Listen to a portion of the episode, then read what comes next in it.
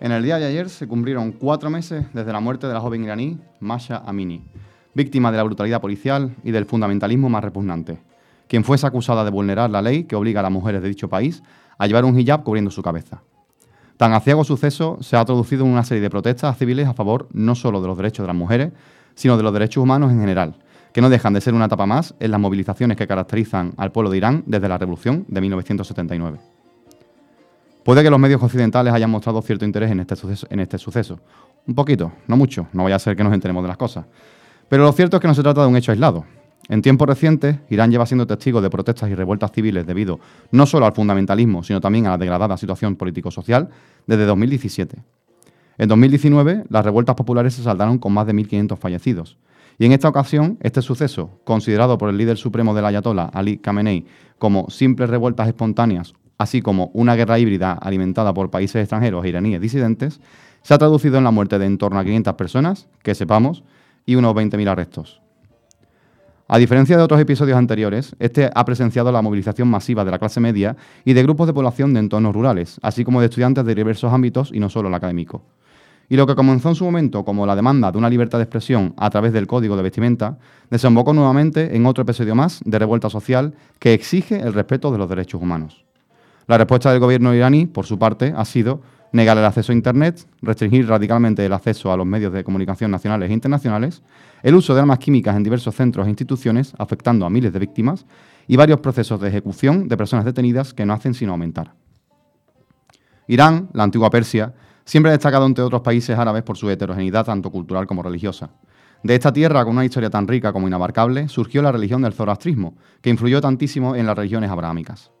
A día de hoy es hogar de numerosos grupos étnicos, persas, árabes, kurdos, turmenos, lurs, maluchíes, mazandaraníes, y como resultado del desarrollo económico-social que el país ha experimentado desde los años 50, saboteado en plena Guerra Fría por operaciones conjuntas de Estados Unidos y Reino Unido, todo cabe decir, la sociedad iraní, plural e informada, lleva más de 50 años intentando rechazar una autocracia religiosa fundamentalista que no le representa. Sin embargo, salvo datos escabrosos puntuales y el inicio del conflicto el pasado mes de septiembre, la prensa occidental se ha mostrado mayormente indiferente a este, a este suceso. En fin, las revueltas sociales y la omisión de los derechos humanos son habituales en los países árabes de en vía de desarrollo, ¿no? Quizás convendría recordar a los oyentes que en un mundo globalizado donde la economía se encuentra especialmente bien articulada en la zona euroasiática, Irán no es ningún desconocido y mucho menos en vías de desarrollo. Se trata de uno de los países exportadores de gas y petróleo más importantes para otros como Francia, Alemania, Italia, Rusia, Reino Unido e incluso la propia Estados Unidos en diferentes momentos de las últimas décadas. Y si hacemos un repaso de los más de 300 proyectos industriales occidentales planteados en dicho país, la lista debería incluir igualmente a países como Holanda, Canadá, Australia y sí, España. ¿Sabían que España dispone de más de 700 fábricas destinadas a la manufactura de armamento? ¿Y serían capaces de adivinar cuál es uno de sus principales compradores cuando no directamente el primero de todos? No contesten, que estoy convencido de que ya han acertado la respuesta. No son pocos los movimientos de diversos grupos de mujeres y ciudadanos iraníes que llevan décadas abocando por esta lucha en territorio europeo, advirtiendo de un problema que, lejos de ser ajeno, debería tocarnos de bastante más cerca. Quizás sí sería un buen momento para hacer un alto en el camino y empezar a escucharles, a ver si a la enésima va la vencida.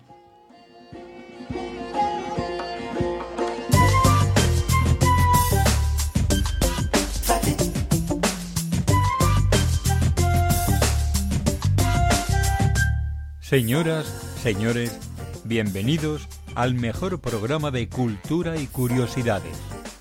Bienvenidos a toda una amalgama. Presentado por José Luis Ramos en Neo FM.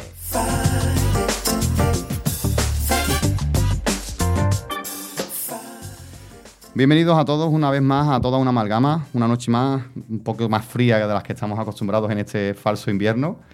Eh, debo mostrar agradecimiento y, efusión por un programa que casi no sale del horno, que ha tenido sus complicaciones debido a, varias bajas de los compañeros y algunas complicaciones técnicas, pero que al final, gracias al equipo de toda una amalgama, ha salido hacia adelante. Eh, tengo el placer de contar con, con un plantel bastante distinguido. Empiezo por mi izquierda, no por nada en el mundo. Carlos Malpica, muy buenas noches. Buenas noches, José Luis, ¿qué tal? Te iba a decir yo que, que lo de que no iba a salir, sale. Aquí a pie de cañón, si hay que trabajar el doble, se trabaja. Eh, si hay que decir tonterías, el que dice una tontería es capaz de decir dos. No lo digas muy alto, ya sé que el resto de compañeros que no estén de acuerdo vayan a por ti después, ¿no? Muchas gracias por, por, ese espíritu que es el que hay que traer a la radio, Carlos. Siempre, a ti, a ti. Menel Hashim, muy buenas noches. Hola, hola. Hablando de tonterías, si es que eh, soy la profesional número uno en rellenar el tiempo diciendo tonterías y es maravilloso porque eso lo que hace es romper el hielo. Y yo digo siempre, ay, vengo súper nerviosa, es tontería. Así que en un momento, ya estamos. Ya está. Debemos, es que es, genial contar con Menel, que es una auténtica ola que rompe los cimientos de cualquier proyecto para luego hacerlo mucho mejor. Y además agradecerles que está sustituyendo aquí eh, a una de las compañeras. la última vez no podía porque no tenía voz. Y digo, es que mm, de la frustración me voy a poner peor, digo, en paso de venir pues porque no podía. Bienvenida como siempre, Mel, y muchas gracias. Más Fernández. Muy buenas noches, José Luis. ¿Qué tal? Yo también vengo a suplantar a Alba, que tampoco ha podido venir hoy. Y nada, yo hoy vengo muy tranquila, la verdad. Me guardo la mención para Alba para el final, pero bueno, gracias por el spoiler. Ay, perdón. no pasa nada, no pasa nada. No, gracias por venir también, porque Isma, eh, que es nuestra pluriempleada sí, lo de que estrella. mal pide trabajar el doble, pues soy yo. era, era una indirecta directa. Eh, conocida como locutora, presentadora y técnico. Está aquí haciéndome un favor también en la parte técnica un poquito. Y nada, pues gracias por estar aquí y por echar un cable y espero que... Gracias a ti, que va a ser un buen programa. A ver, espero. Espero estar a la altura de los invitados. Jesús de la Cruz, muy buenas noches. Muy buenas noches, mi arma. ¿Cómo estamos? Bien, ¿no? Bien, bien. Eh, Vas a traernos un tema polémico, ¿no? Sí, un tema de la energía nuclear. Y además tu monólogo, en mi, opinión, me ha llegado a la patata porque la revolución femenina que se está dando en, en Irán es la demostración de cómo las teocracias y autoritarismo están en, descrecimiento en Rusia, en China y...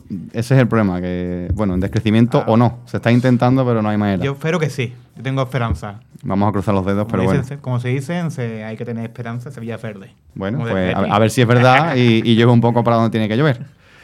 Pues nada, darle gracias a los colaboradores que tengo conmigo, pero por supuesto también no, tenemos que incluir a nuestro técnico estrella, Julio Keuner. Buenas noches. ¿Qué tal, Julio?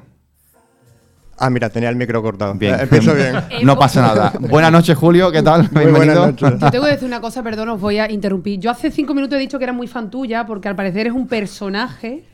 De hecho, que de repente nadie sabe de ti. De repente aparece, de repente te vas. ¿Dónde está en Australia? No lo sé. Sí, sí. Mm, ahora mismo acabas de hacer toda una comprobación del por qué tienes que ser personaje público, tío. de verdad. Le dijo la sartén al cazo, si me permite. me la dejo a huevo, Menel, gracias. Julio, pues lo que la gente, alguna gente no sabe es que cuando yo entré como colaborador hace unos cuantitos años, estabas tú de técnico ya. Es verdad, yo te vi debutar. Bueno, y ahora, ¿estás debutando como presentador? No, no, ya estoy un pelín más rodado, un pelín... A ver si podéis tener un poquito de confianza en mí, aunque no sea tampoco mucha. no, pues encantado y además tengo acceso privilegiado a la mm, escaleta y pinta bien el programa de hoy. Bien, bien. Muchas gracias, Julio. Y bueno, mención especial a Alba Aragón, que se reincorpora a toda una amalgama ya eh, como colaboradora en esta temporada y va a estrenarse con, nosotros en el programa de hoy. No ha podido ser por, incompatibilidad de tareas mm, académico-profesionales, pero bueno, eh, hemos contado con, buenos compañeros para sustituirla y nada, espero que por lo menos nos escuche cuando pueda. Nada más, pues vamos a darle paso a Carlos Marpica, que nos ha traído una sección para babear un poquito, ¿no? Gastronomía autóctona.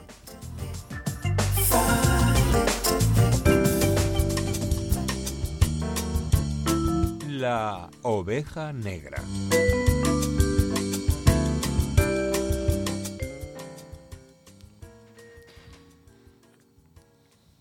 Hola, hola, hola, hola, ¿qué tal? Eh, sí, mira, comento. Esto es fuera de guion, ¿vale? Lo digo ya de primeras. Me han dicho que no me sé la letra de las canciones, así que voy a empezar, y así si cojo la costumbre de empezar con una frase de una canción. Dice, anoche Sori me salió picúa, me le puso duro y la maté en la raya. Bueno, eh, estoy acostumbrado a que hable siempre de, metafísica, ciencia, teorías conspiranoicas, lo que le gusta a Alejandro, que yo lo sé. Y hoy vamos a hablar de comida, que también es una teoría conspiranoica, el tema de la comida, y algo que me interesa mucho que es la comida propia. una buena costumbre que os recomiendo es cuando vayáis a algún sitio que no conozcáis, nuevo, probad comida propia de un sitio para también entender su cultura. Así que vamos a ello. Siempre picadito, fresco, ligero, como una ensalada con mango. La profesión más antigua del mundo no es eh, seducir, sino sobrevivir. Tres cosas hay en la vida, salud, dinero y amor. El amor y el dinero viene de suerte. La salud es lo que nos queda. Por eso vamos a intentar darle un poquito de cuidado, ¿vale? Y cuidarla no significa ir a la clínica de medicina homeopática ni ponerle tres velas a San Judas Tadeo.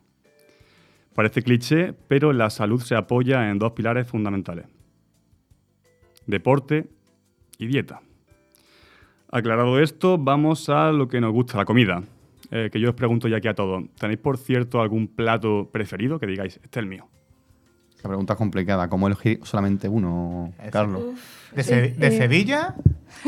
¿Tu favorito? que- Lo chocó mi arma, lo chocó en Bebe. Triana. Eso es de Huelva. Da compadre. igual, yo digo en Triana. hombre. güey. Pero eh, escúchame, eh, ¿cuenta hortaliza? Porque yo soy fan Se puede comer. de las patatas. En todo su auge, en todo su esplendor, Eh. en toda su forma, en toda su manera de cocinarla, maravillosa. Y la ensalada de patata a puntito de puré me quita la depresión. Tenemos aquí a. Menel como representante eh, de la cultura norteafricana y musulmana para reivindicar las patatas. Y la tortilla de patata de mi madre con cebolla. Esperábamos algo, esperábamos algo más exótico y nos ha dejado reventado Pero, con lo más pero es sencillo que, que, es algo más eh, ecléctico y algo más, ¿cómo decirlo? Que ha sobrevivido y además que a mí me gusta la historia y viene la patata de donde viene, que tiene una historia que, que ha viajado más la patata que yo para acabar como parte de una cultura que realmente mm, no, no le corresponde hasta cierto punto. Quiero decirte. Y la, La patata, patata qué que era para los cerdos, lógicamente, ¿no? Pero que la patata está buena. Pero es que en todo, buena. en plan en puré, maravillosa, en tortilla, maravillosa, en tortilla. Ay, me encanta. Vale, Menel patata. Isma. Sí, patata. Patatas fritas con huevo de mi abuela. Vaya. Oh, qué Yo bueno. concisa y directa. ¿Con jamón o sin jamón? Sin jamón. O sea, Tampoco hace lo- falta ofenderse, ¿eh? El- Era una el pregunta, era una pregunta coherente, ¿eh? Perfecto. Y lo, hasta que no probéis las patatas fritas de mi abuela, no sabéis lo buenas que están las patatas Eso es un plan, ¿eh? fritas. Bueno, Yo lo tengo complicado. Yo lo tengo muy complicado. A mí me gustan mucho los revueltos de verduras. Sí, verdad. Eh, pues sí. Qué raro eso. ¿eh? Un wok ¿No? Y luego también, sí. con arroz basmati. Y la pasta también, en general. Yo lo tengo complicado. Jesús, tú has dicho los chocos. Los chocó. Los chocos está- es una buena opción. ¿Frito o a la plancha? A, la plancha. Vale, vale. ¿Malpi? Yo diría que las croquetas, pero tampoco es algo que Hoy las croquetas. nunca lo he pensado. Me gusta mucho la del arroz de mi madre, pero no sé. Bueno, seguimos, ¿vale? Que si Dale. no nos enrollamos. Así que ya sabéis que a mí me gusta siempre buscar alguna definición y hoy traigo, traigo una que es muy curiosa, que es la de gastronomía. Mira qué cosa más bonita, ¿eh? Dice, en la RAE, la primera acepción de gastronomía viene dada por, uno, femenino, arte de preparar una buena comida. La gastronomía, ¿eh? La primera encima, arte. Sirva este detalle como reivindicación a la suerte que tenemos en Andalucía de compartir una de las mejores, si no la mejor, gastronomía del mundo. La mejor grasa para cocinar, como es el aceite de mi tierra, rodeado de costas que nos proporcionan pescado y marisco fresco, como el caso de, de Huelva e Isma, por no hablar de la carne también de la Andalucía oriental, jamón ibérico, jabugo y demás. Cuando se posee una riqueza, hay que protegerla, como se merece. Y seguramente por eso esté de rigurosa moda la necesidad de asignar una, em, digamos, la pertenencia de un producto a su zona. Y con ello las discrepancias. Así que, ya como también estamos gente de muchos sitios, yo quiero preguntar también si sois de Sevilla o tenéis raíz de alguna zona distinta de Sevilla y qué alimento o comida es típica de allí. Por ejemplo, Menel. Pues mira, eh, es que en mi casa hemos vivido, mm, también como vengo de un mix, por así decirlo de alguna manera, en mi casa mi madre cocina que te cagas, o sea, quiero decir, y mi padre también, en plan, que los dos tienen un- una manera muy concreta de cocinar, pero muy árabe clásica. Luego mi madre sí que tiene unas raíces muy marroquíes a la hora de cocinar, y, y es que no sabría qué decirte, porque al final, por ejemplo, la comida que más se come se llama bastela, y es como un, un plato estrella, sobre todo el de marisco.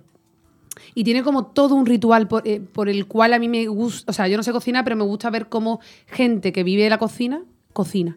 Y es todo un ritual, como ir al mercado a primera hora de la mañana, elegir los productos. Y el bastela, el momento en el que era reunión familiar y se cocinaban varias cosas y sobre todo era el plato estrella con bastela, bastela de marisco. ¿Y en qué consiste el plato? Es que el bastela es preparar diferentes, mm, como los llamamos en árabe, eh, frutos marinos, eh, como por ejemplo los las ga- el- diferentes tipos de gambas o de marisco y tal, que es como lo hacía mi madre. Luego también tiene eh, un tipo de fideo que realmente no es, un- no es fideo, eh, está hecho a base de arroz, con sus especias, con su caldito, se prepara con unas hojas que son muy finitas, que me parece recordar que también están hechas de masa de arroz, y se preparan muy lentamente y ya eh, la, o sea, la joya de la corona es cuando ya lo metes en el horno y sale crujiente, pero por dentro está espectacular. Bueno, pues apuntamos los huevos con patatas de la abuela de Isma y la pastela de la madre de Menel. Jesús. Las croquetas de mi madre, unas croquetas que están buenas ahí, que con trocitos de pollo de, que han sobrado. No, no, pero la, la- la pregunta, eh, otra pregunta es algo típico de tu zona, no de tu casa. Bueno, en mi zona, en Polígono San Pablo, no sé lo que será típico. Pues, eh, eh, Sevilla, ¿no? Sevilla capital. eh, Sevilla, vamos a ver. Tortilla. Tortilla de patata, ¿no? Pues- ¿Y más? Yo obviamente que vengo de Huelva, tengo que promocionar mi marisco, las gambitas de Huelva, de lo mejor del mundo. Comerla. Luis, ¿qué aporta? Yo vivía en la calle de donde estaba antes Europa, así que la cerveza internacional cuenta como. Ah. Oye, ¿la Cruz, Ca- ¿la Cruz Campo cuenta? No, la Sí, campo no obvio. cuenta como comida. No, hombre, tengo la fábrica al lado de cerveza, entonces yo creo que cuenta. eh. Hombre, yo soy, yo de Carmona, eh, en Carmona, de hecho, el- uno de los platos estrellas es la alboronía, que es un plato árabe originalmente, que es una, un salteado de verduras pochas con calabaza y Qué con rico. especias. Y está bastante buena. ¿Y ha pasado alguna vez que ese mismo producto que decís que es vuestro, de vuestra zona, lo reclama el pueblo de al lado o la ciudad de al lado, además? Eso, en la, en la guerra del pescadito frito entre Huelva y Cádiz es... Claro, es que claro, también teniendo en cuenta que el mar Mediterráneo, la parte que se pesca, está alquilada de Marruecos a España, pues yo puedo entender que, por ejemplo, el tema de los chocos y tal, a mí me parece muy curioso porque va a parecer una tontería, pero el mejor pescado que yo he comido hasta día de hoy es solo cuando yo llego a Marruecos. Es llegar a Marruecos, mi padre además llama a alguien que conoce y es ir a la lonja y es que no, no paramos ni en- para comer fuera, a lo mejor comes fuera hasta que llegas a casa, pero es que estamos deseando porque tiene un sabor tan diferente, también es que pienso que es el sitio, en plan, es como eh, yo siempre pensaré y siempre diré que en Marruecos el tiempo pasa de otra manera.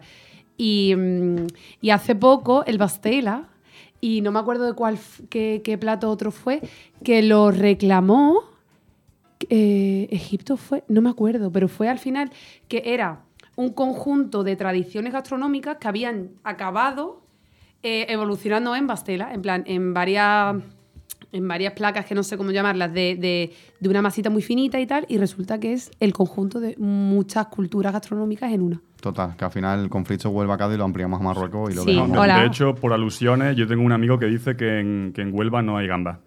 Sí, bueno. ese- Eso ese- cuenta como terrorismo, A ver, no, si no. quieres ir a pescar y no salen gambas, yo creo que no. Eso cuenta como terrorismo. Bueno, aquí, aquí tenemos luego con el tema de la de rebujito, con la manzanilla. Yo el también. enfrentamiento con San Lucas. Es verdad, es verdad, mira.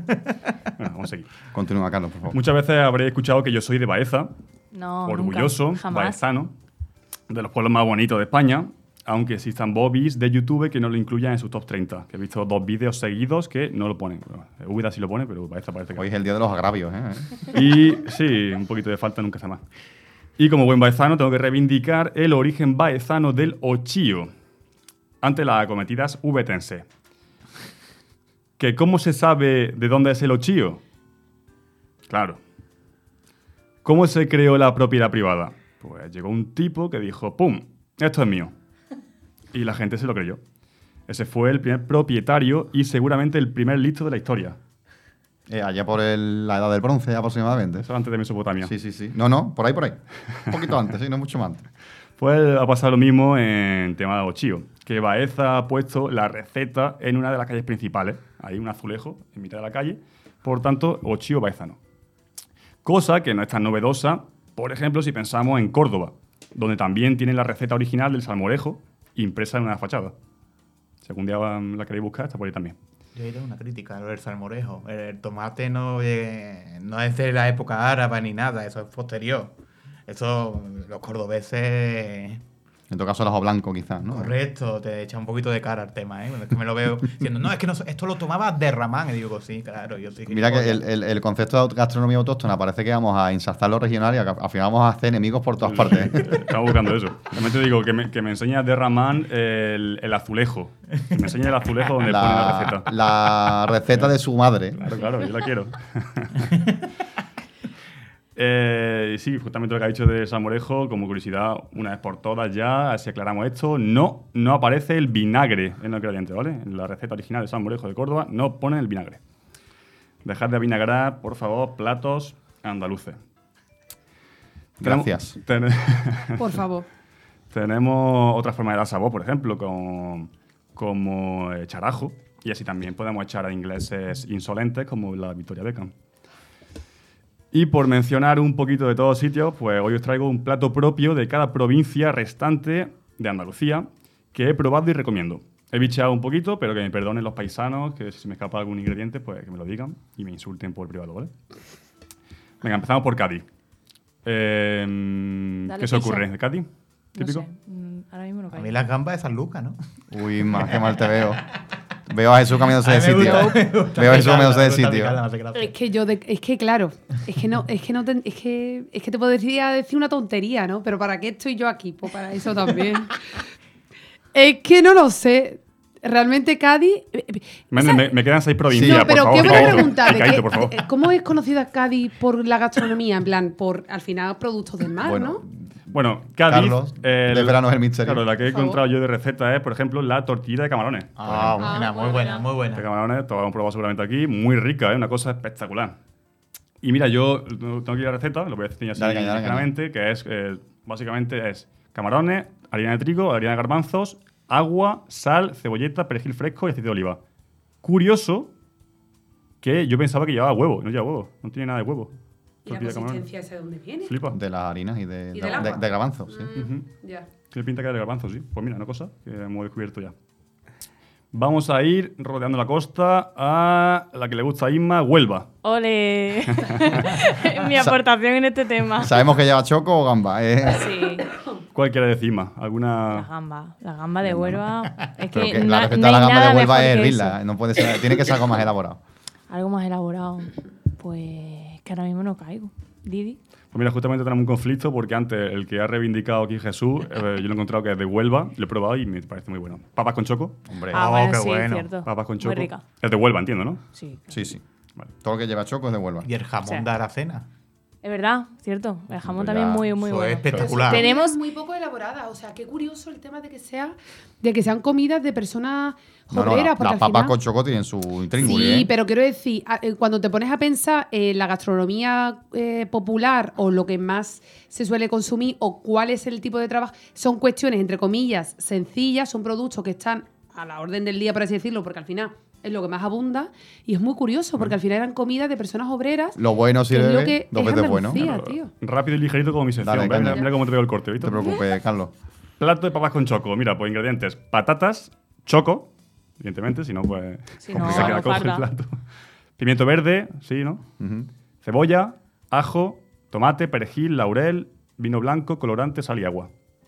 Cambiar el colorante Todo por la rico. cúrcuma y Yo no- laurel imprescindible. Entiendo que si le echa a lo mejor azafrán o tal, pues se queda mejor, ¿no? Venga, ¿a qué provincia vamos ahora? Venga, vamos ahora a Málaga. ¿Qué se Málaga. ocurre de Málaga?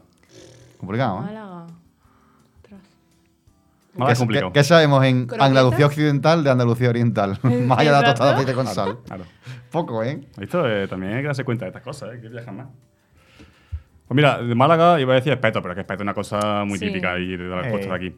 Y he puesto eh, boquerón en vinagre. Ah, También. pues Ah, ya, muy bueno, muy bueno. Poca broma. Boquerón en vinagre, una cosa riquísima. Lo que pasa que también os digo que tengáis cuidado si hacéis boquerón en vinagre, que congelar los boquerones porque pueden tener anisaki, ¿no? que tenerlo un tiempito congelado. Ingredientes: boquerones, vinagre, Y fantasía. Y sal. aceite de oliva, sal, ajo y perejil. Súper simple. obligatorio, muy rico, es una cosa fantástica. Sí. Se lo di a probar a mi amigo argentino, al Mauri, y le encantó, una cosa, una bomba de sabor. Y eso que no tiene carne. en la comida es como, no, a mí por lo menos no. O sea, si es un plato vinagrado, que sea vinagrado de verdad, pero que no sea por... Pero la- a mí no me gusta mucho el vinagre, prácticamente nada. Pero los boquerones en vinagre tiene una combinación que hace que no sepa a vinagre fuerte. Es un- otro tipo, no sé. Sí, sí. Supongo que es por el aceite o qué, pero cambia un poco el sabor de. Y en combinación es fantástico. En el norte lo usan mucho en los pinchos. pincho de, de los pinchos vascos. Usan mucho boca de vinagre y demás. Venga, vamos con Almería. Dale, Almería. Uh, ¿Qué se conflicto con Córdoba por las migas, ¿eh? Y Almería, ¿eh? yo he de decir que yo soy paisano, o sea, yo soy de al lado, soy de Jaén, de Almería estamos al lado y no tengo ni idea. O sea, tengo que buscarlo y digo, vale, este, pero no me suena ningún plato famoso de Almería. A mí me llama la atención el tema de las migas por eso, porque la reclaman tanto Córdoba como en Extremadura como en Almería. que la Va- mica hay en todos lados, claro. Es complicado, es complicado. Otra que he puesto, las papas a lo pobre. Ah, pues mira. Papas a lo pobre que lo ¿Cómo va eso? reivindican. ¿No? ¿Sabes lo que es? No. ¿Puedo darle caña con la receta, Carlos? Papa a lo pobre, bueno, papa a lo pobre es, como bien indica el nombre, es un plato que se hacían los pobres con lo que tenían en la despensa. Cogían patata y le echaban ahí lo más grande. Le dejaban aceite tranquilamente, eh, fre- no, ni freían, lo dejaban ahí eh, buen tiempo, temperatura media. Y Mira, lleva- para que la patata es tu plato favorito. Maravilloso. Es un platazo, Pero es, ¿eh? que, es que ya te está demostrando la patata que es maravillosa. es que con lo que sea, ella acompaña bien. Maravilloso. Pat- Mira, tengo aquí el básico, pues sería patata, cebolla, ajo, pimiento verde, pimiento rojo, perejil, aceite y sal. Y La después, huerta. Pues tiene una eh, Lo que pinta tenga. eso. Sí, sí. Uf. ¿No la has probado, Melé? No, pero lo voy a Apunta, probar. apunta. es que me apunto. ¿Qué nos queda, Carlos? Nos quedan dos, nos queda granada. A ver si se ocurre alguna granada. A mí no se me ocurre comida, se me ocurre arco, la alhambra. Vamos a dejarlo para aparte, eso, vamos a centrarnos. Eso para después de comer. Eh, pero yo estoy. eh, Isma. ¿alguna propuesta? No estoy yo hoy gastronómicamente La tostada de aceite con acertada, sal, ¿eh? tío. eh. O con azúcar ¿El también. pan con tomate de dónde era? Eso es un poquito Bueno, más arriba. Eso es Sí. Cataluña, el, Sí, pan, el con. El pan No, la tostada, eh, eso fuera, inciso, la Sí, sí. tostada, el- hay un cisma, un conflicto con la tostada de aceite, porque o, o es con azúcar o es con sal, pero no hay... Suele ser más con azúcar aquí en Sevilla, Córdoba, Huelva y, con, y en, el, en Andalucía Oriental, nuestros queridos hermanos, eh, Los que suele le ser más echáis con sal, sal. estáis mal. Y Eh, yo le echo azúcar, ¿eh? Y Disculpa. los Ah, que le vale, echan azúcar, o sea, quiero decirte, la No sal. has probado. tienes Es que a mí no me gusta. Es que Sí, no. Tú con un mollete igual, le quitas el que migajón, Que no, le que echas, no, que no, lo, que lo no, empapucha que no. por dentro de aceite de oliva, le pones sal nah. y, y luego vamos. Mira, eh, el jaque mate Andalucía Occidental lo ganamos todo. El día de Andalucía hacemos aceite con colacao. Eh, Jaén, lo veo. sí, Tostada, sí. aceite de colacao. El colacao viene de, de aquí no, de no, no, la, to- ¿no? la tostada de, de aceite con colacao e incluso taleta de chocolate. Sí, sí. Eso Muy está, rico, eh, ¿eh? ¿Sois de los que metéis Lo que también que- la tostada en el colacao? Eso es asqueroso. Ay, no, ¿vale? me lo creo. Eso es segundo. Que de No, no, aceite no. se te caen ya las gotitas de aceite un en el segundo, eh, colacao. mojar pan en colacao está bien, ¿vale? Probarlo. Bueno, Eh, de- ya mm, sabemos- tenemos aquí Sí, al- totalmente. al traidor. Bueno, Carlos, entonces de, de De Granada. Granada, pues he puesto aquí la habas con jamón. Mira, Habas con jamón, cosa muy típica, muy rica, porque también mezcla sabores. Mezcla el saladito con el amargo, así agrio de, de la, el haba. Una cosa muy rica. Y como hay mucha haba, pues salen siempre frescas. Habas, cebolleta o cebollas tiernas, jamón y ajete. Aceite de oliva y sal. Y la última la he dejado aquí para vosotros, que es la de Sevilla. Uy. venga, está. El adobo. Adobito, Era correcto. complicado de suspender, ¿eh? Es Sí. que el adobo, tú pasas por siempre y es que hay por ahí un horrible. huele. Es Eso que, buenísimo. pero os digo una cosa, es que me, me, me parece súper bien porque me parece un tema muy curioso, pero es que no sé si es porque yo vengo de fuera y, y no sé, es que para mí Andalucía es como un conjunto y yo escucho las recetas, pero para mí el adobo puede ser tanto de aquí como de otro lado, que a lo mejor me van a pegar No, pero mm, a, el a truco. la puerta. me imagino ¿no? que ahora Carlos nos va a desvelar cuál es el truco de adobo sevillano. Hombre, hay una cosa muy buena, los caracoles. Oh, también. Eso es. Pero es que eso se Eso lleva en muchos lados, ¿no? Caracoles también son típicos de Córdoba, por Claro. eso no quería meterlo. Ah, bueno, pues. Lo hacen de forma distinta. Y lo hacen picantones. Lo hacen con salsa Claro. de tomate, más picante. Y luego hay Bueno. sitios que es más típico la cabrilla que el caracol, que también verdad. es otra También. receta diferente. Ujú. ¿Y qué tiene el adobo sevillano, Carlos? Sí, yo he puesto el adobo, he puesto cazón adobo. Cazón adobo que es un. Que caza un tipo de tiburón. un- Sí, Sí, es un tipo de pescado. Mm. Y no, no, yo. Ay, ya me jodería que tenga que venir uno de Jaén para explicar a los sevillanos cómo se hace el cazón adobo, ¿eh? Bueno, pero puede haber eh, oyentes que no son de Sevilla y no estén familiarizados con nuestros tesoros particulares. ¿Cierto? O que solamente no lo comemos, básicamente. Yo nunca lo he hecho. eh, imagino que será dejarlo un buen tiempo marinar o adobar en a especias y aceite, ¿no? Sobre todo Y, limón, bueno, Y después se fríe y ya está, ¿no? No tiene complicación. Pero la fritura tiene que ser con aceite de oliva del bueno a una temperatura burrísima con harina fina. Si no, no te sale bien el Es- pescado frito. Descubrí, a mí no me gusta lo frito, pero descubrí el otro día un sitio que estaba espectacular porque descubrí que el frito tiene secreto. Claro que tiene secreto. Porque se queda dentro jugosito, sin aceite, porque a mí lo que no me gusta del frito es que tú notas el aceite en todos Y lados. por fuera es crujiente pero suave. Súper crujiente No por fuera que tuve que que levantarme a decirle al cocinero, espectacular. Te lo juro, no sé ni lo que me comí frito, pero estaba que digo, esto es el secreto. Oye, yo- Pues Carlos, solo por Menel, el cocinero ya esta, diciendo- esta sección ha merecido la pena. Sí, sí, sí. Ay, Oye, Carlos, en tu tierra había las papajotes, no sé qué. Papajo- Paparajotes la hice mucho, sí, hay de todo. Pues también es un dulce, También un dulce típico de Es, Jaén. es un dulce con miel y demás, y está muy rico. Está muy rico. La torta de nueces. Torta de nueces, los chicos, como he dicho antes, hay mil cosas, los virolos de mi tierra, mil cosas. Yo para la próxima que se plante un tema así, propongo eh, menos teoría y más práctica, ¿no? Una, Nos una falta comida. En vivo. Bueno, pues eh, el cazón en adobo, pues ya sabéis lo que lleva. Cazón, aquí tengo agua, vinagre de jerez, pimentón dulce, sal gruesa, curioso, orégano seco, harina de trigo, comino molido, diente de ajo y laurel. Y bueno, hemos acabado. Hemos aprendido todo mucho, Sí. la verdad que sí. Y me ha entrado hambre. El Sí. interés principal, efectivamente, de la acción hace hambre, que es seguro que venís sin merendar y claro, no hay que perder las comidas, Isma.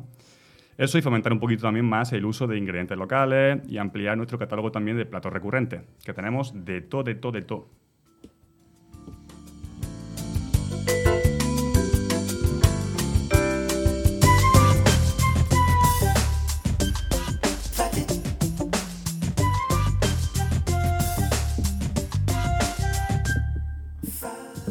Pues Carlos, muchas gracias por esta sección que nos ha dejado un poco babeando eh, y sobre todo por, mm, por poner las cosas en su sitio y darle valor a lo, que, a lo propio, pero también a lo ajeno. ¿no?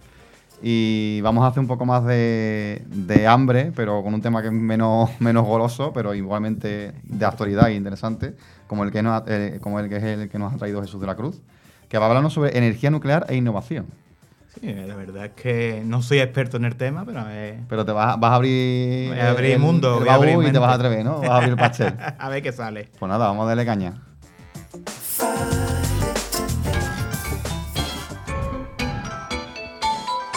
El mundo que viene.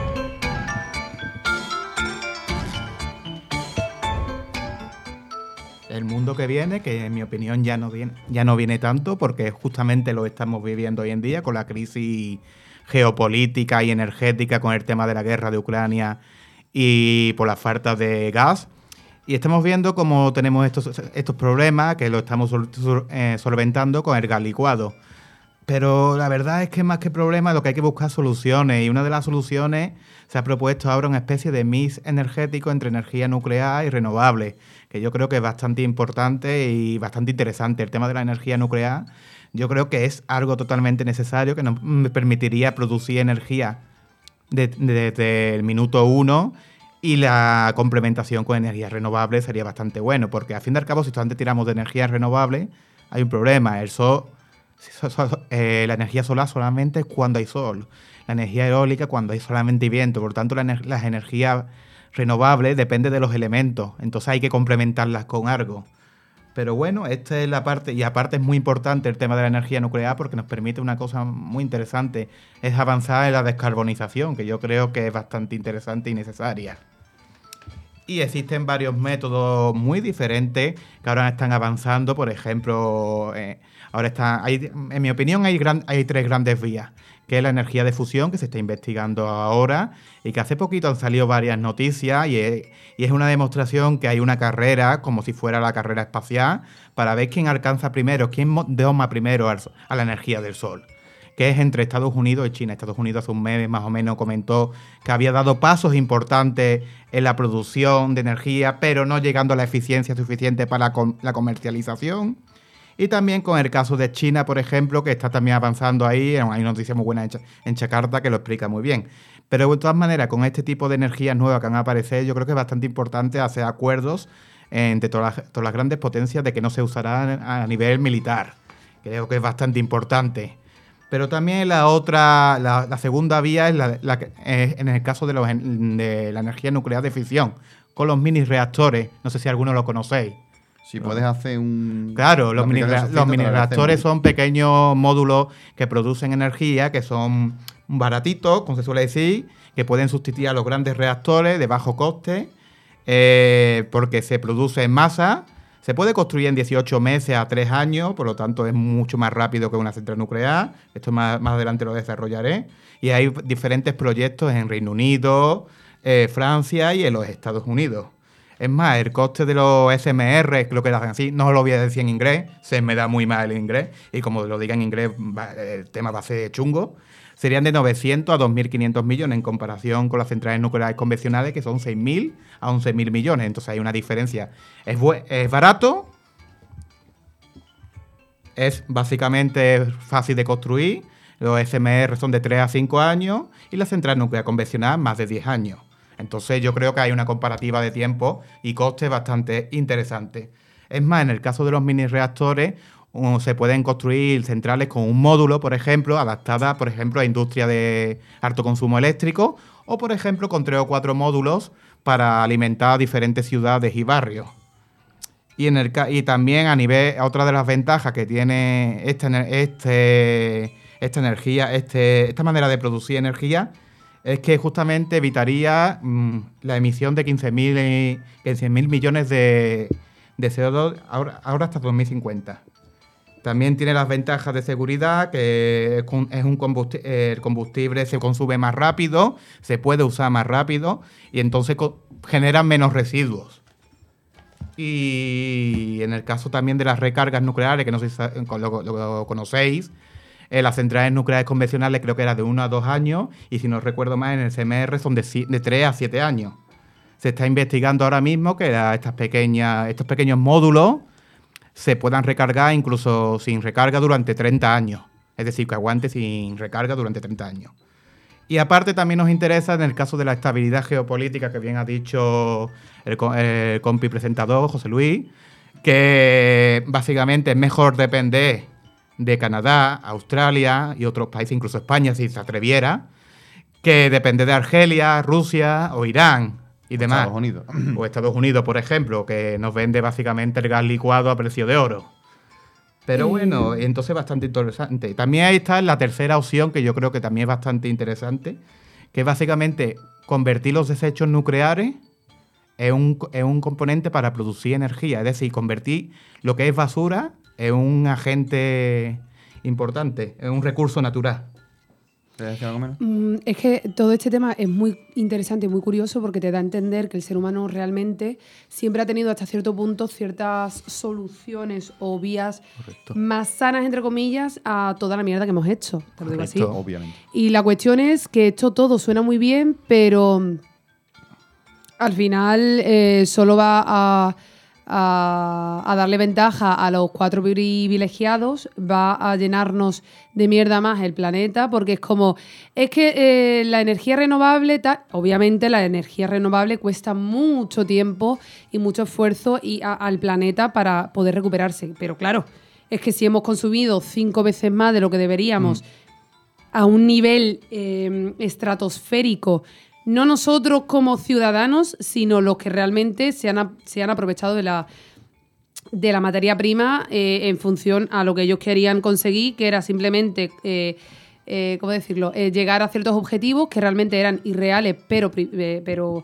buenos para sí. Es que no sabría cómo explicártelo. Que al final nosotros nos vamos a comer una mierda, sí. Que el planeta, sobre todo, más también, porque ahora también es Sí, no. eh, Sí. sí, me parece interesante el Sí, o debate. sea, Creo que podemos dejar a Jesús sí. terminar de, de Sí, exponer es más, lo que ella estaba comentando es básicamente una de las cosas que siempre ha generado más duda en la energía nuclear son los residuos nucleares. Pero imaginaros que si podemos usar esos residuos nucleares y convertirlo en fuente de energía. Ahora se está investigando los reactores de neutrinos rápidos, que es una tecnología que siempre ha existido, pero nunca se ha comercializado por lo que tú mismo has dicho, por, intereses económicos. Exacto. Entonces esta tecnología ahora con la crisis económica se está poniendo en valor y se está poniendo en valor como intentar reciclar estos resi- residuos nucleares que se han generado durante no sé cuánto tiempo para usarlo como energía. Y entonces es bastante interesante, bastante necesario. No desaparecerían todos los, re- los residuos, pero gran parte de sí. Entonces ya es bastante interesante. Pero bueno. ¿Y qué pensáis ustedes? ¿Qué pensáis? Básicamente, el resumen es que ahora que tenemos un periodo de escasez, de escasez eh, precisamente estamos dando como válidas opciones que antes no eran porque hay un interés económico. Como bien decía Menel, se podría haber hecho mejor antes de mil maneras diferentes, pero como no rentaba o no era el modelo de negocio, no interesaba. Cuando hay hambre hay necesidad. Lo de siempre. Y un apunte, Menel, lo que Sí. comentabas antes, el planeta le da igual.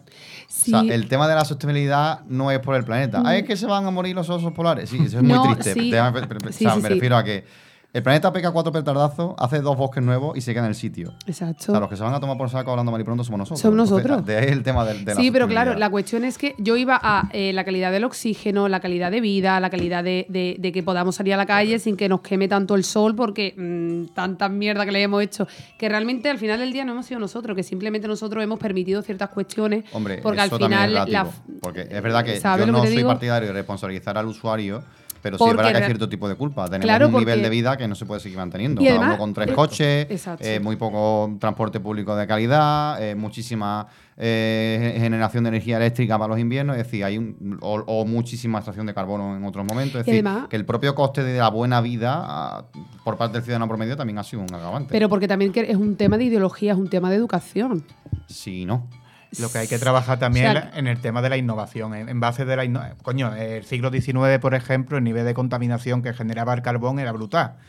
Y ahora avanzamos hasta el siglo De XX. hecho, se ha generado una contaminación Correcto. de la en 150 años Las equivalente a la de millones de años en Coño, en- el de libro de. Charles Dickens, además, que se ve que se ve Londres justamente contaminada, los niños pasando necesidad. De hecho, a- al escritor de la, de, de la Isla del Tesoro, a Correcto. Stevenson, eh, tenía una enfermedad pulmonar derivada de la Correcto. contaminación que había en Edimburgo, en, en su cenit industrial, y le recomendaron irse a un sitio de playa y se fue a Samoa, que es donde está enterrado. Carlos, tú tenías algunas opciones, algunas opiniones Sí, interesantes al respecto. tengo mucho que- de que hablar, la verdad. Pues dale caña, dale, Dale caña. cañita. Por un lado, eh, hay un jueguito que estoy dándole caña ahora, que es un jueguito de crear ciudades. No sé por qué te ríes, Ima, la verdad. Es muy serio el juego este. El ¿El Sin City? Aquí no andamos con tonterías, ¿eh? Skyline se llama. Ah, qué guay. Un juego fantástico. Y claro, y se basa en todo, se basa en, en crear poblaciones, no sé cuánto. Y también, evidentemente, lo primero que tiene que tener es energía. ¿Qué hace un novatillo como yo al principio? Para que digáis que los videojuegos no son educativos, ¿eh? Esto es fantástico. ¿Qué hace un novatillo como yo? Pues dice, mira, vamos a hacerlo happy, eh, vamos a hacer un parque eólico. ¿Qué pasa? Que se han muerto todos. O sea, se han muerto todos porque es que no me aporta la energía que necesito. Claro, La fusión nuclear, quiero decir, el futuro. Es decir, el futuro está bien pensar en el futuro, pero estamos en el presente y nosotros no somos quien para pensar en el futuro. España ahora mismo nos hemos quedado atrás por pensar que, eh, que sí, que vamos a tener una rentabilidad, no sé qué sé cuánto. Ahora mismo está dando eh, rentabilidad energética de las placas solares son un 6%, que es una basura. Eso es lamentable, Correcto. carísima y rentabilizada a 30 años. Eso es vergonzoso, por un lado. Y segundo, que apostemos España en eso, eso es lamentable. Que apueste Estados Unidos, que apueste Alemania, que apueste China, si quieren. ¿Qué pasa ahora? Que estamos pagándole la pasta al, al- al canal que hay, un pepino de, de cable, estamos lo que pidan. ¿Cuánto? Venga, pues lo que eso que falta. Si te, si, que ¿Cuántas placas solares quieres esas? Pues también, venga, pero que, que te, te pago la, la energía de lo que tú me pidas. Estamos ahora mismo, tercer mundo somos.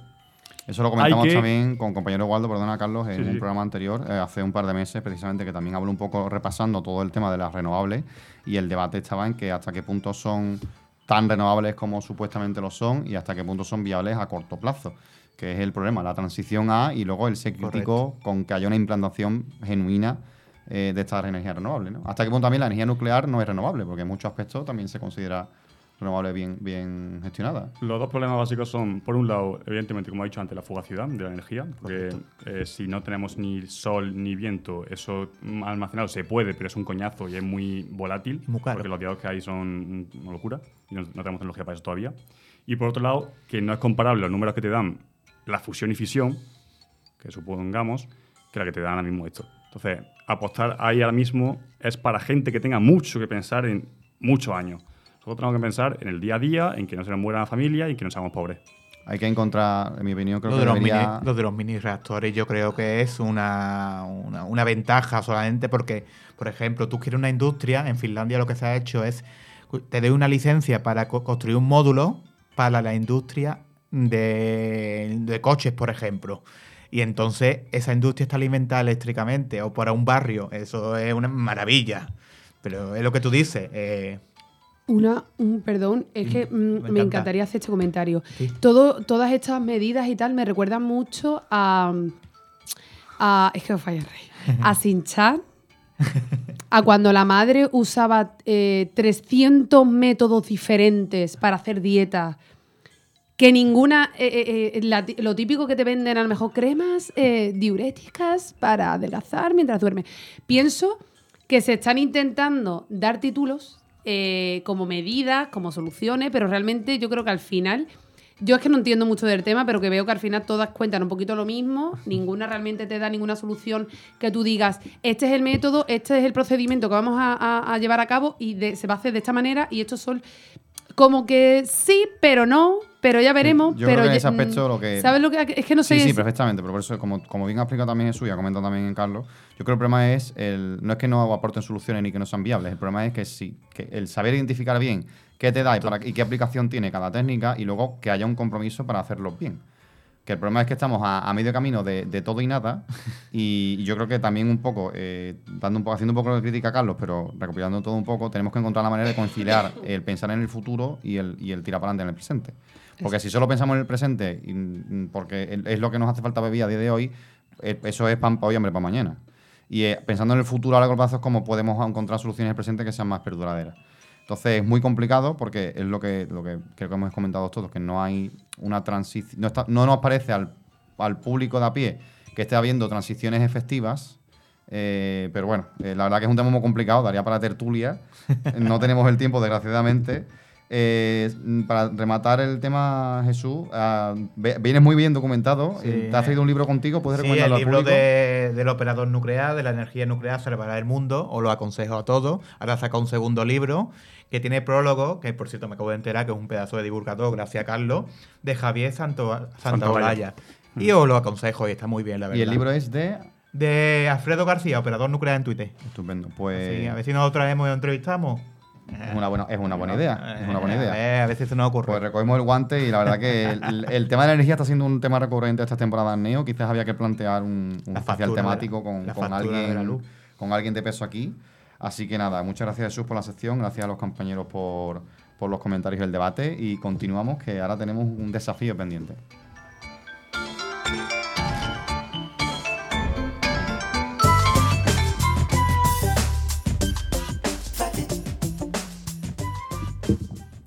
Bueno, Isma, ¿estás preparada? Porque te toca un Sí. desafío, el reto de la curiosidad. Voy a intentarlo hacer en el tiempo, aunque la última vez que hice un reto de la curiosidad me pasé de largo. Entonces hoy he recortado mucho. Yo creo que llego. Además tenemos una complicación que es que Instagram ya solo permite 90 Sí. segundos de vídeo. Y o sea que- además soy consciente, entonces voy a ir un poco ágil, pero voy a intentar que se entienda todo. Venga, dale caña. Pues, Julio. Cuando quieras.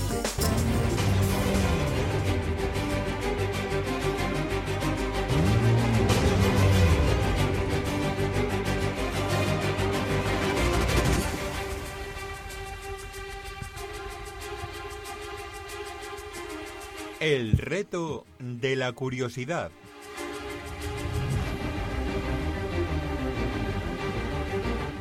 Tres.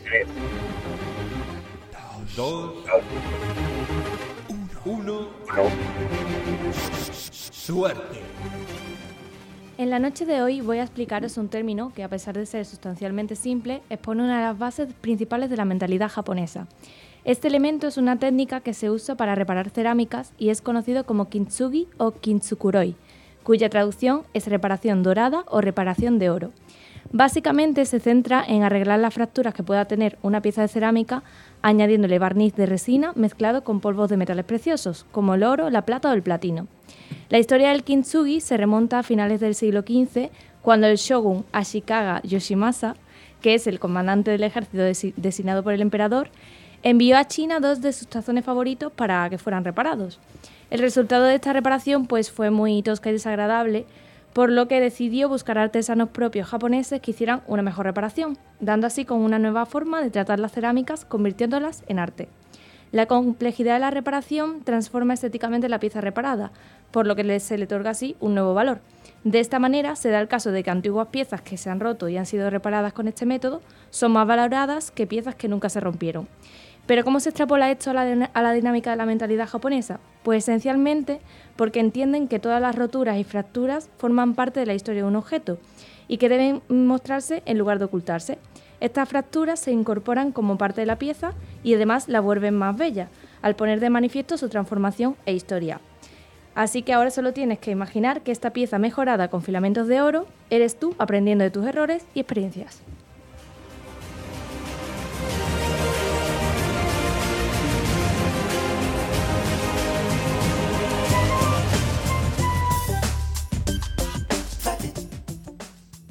Y Mara, esto superadísimo. ¿Sí? ¿He hecho pero bien de tiempo?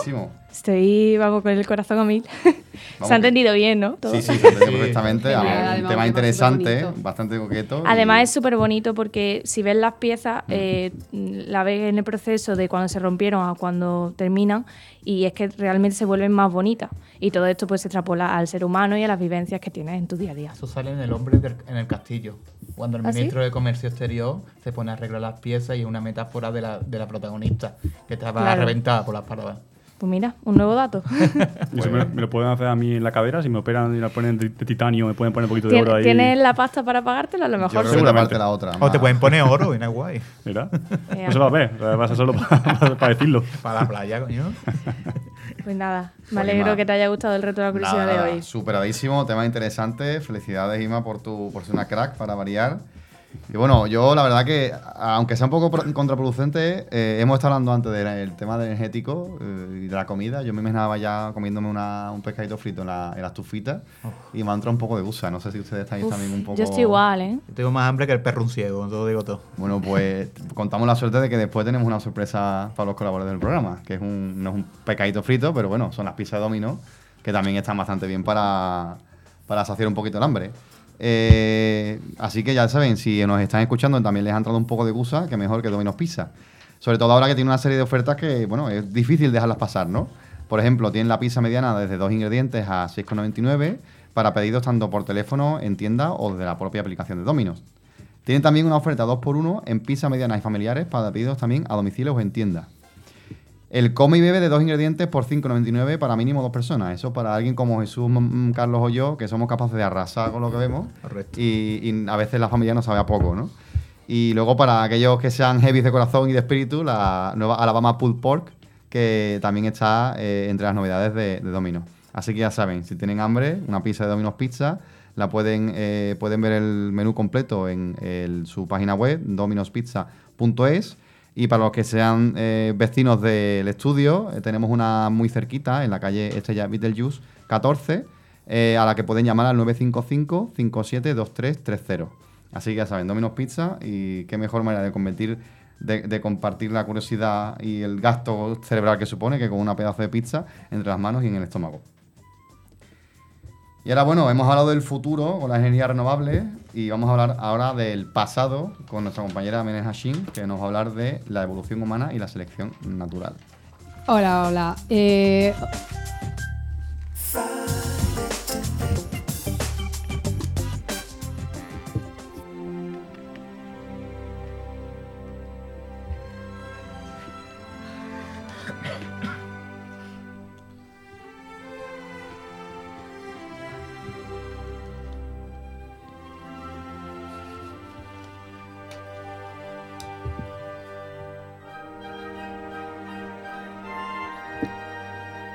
Salvando al gato de Schrödinger.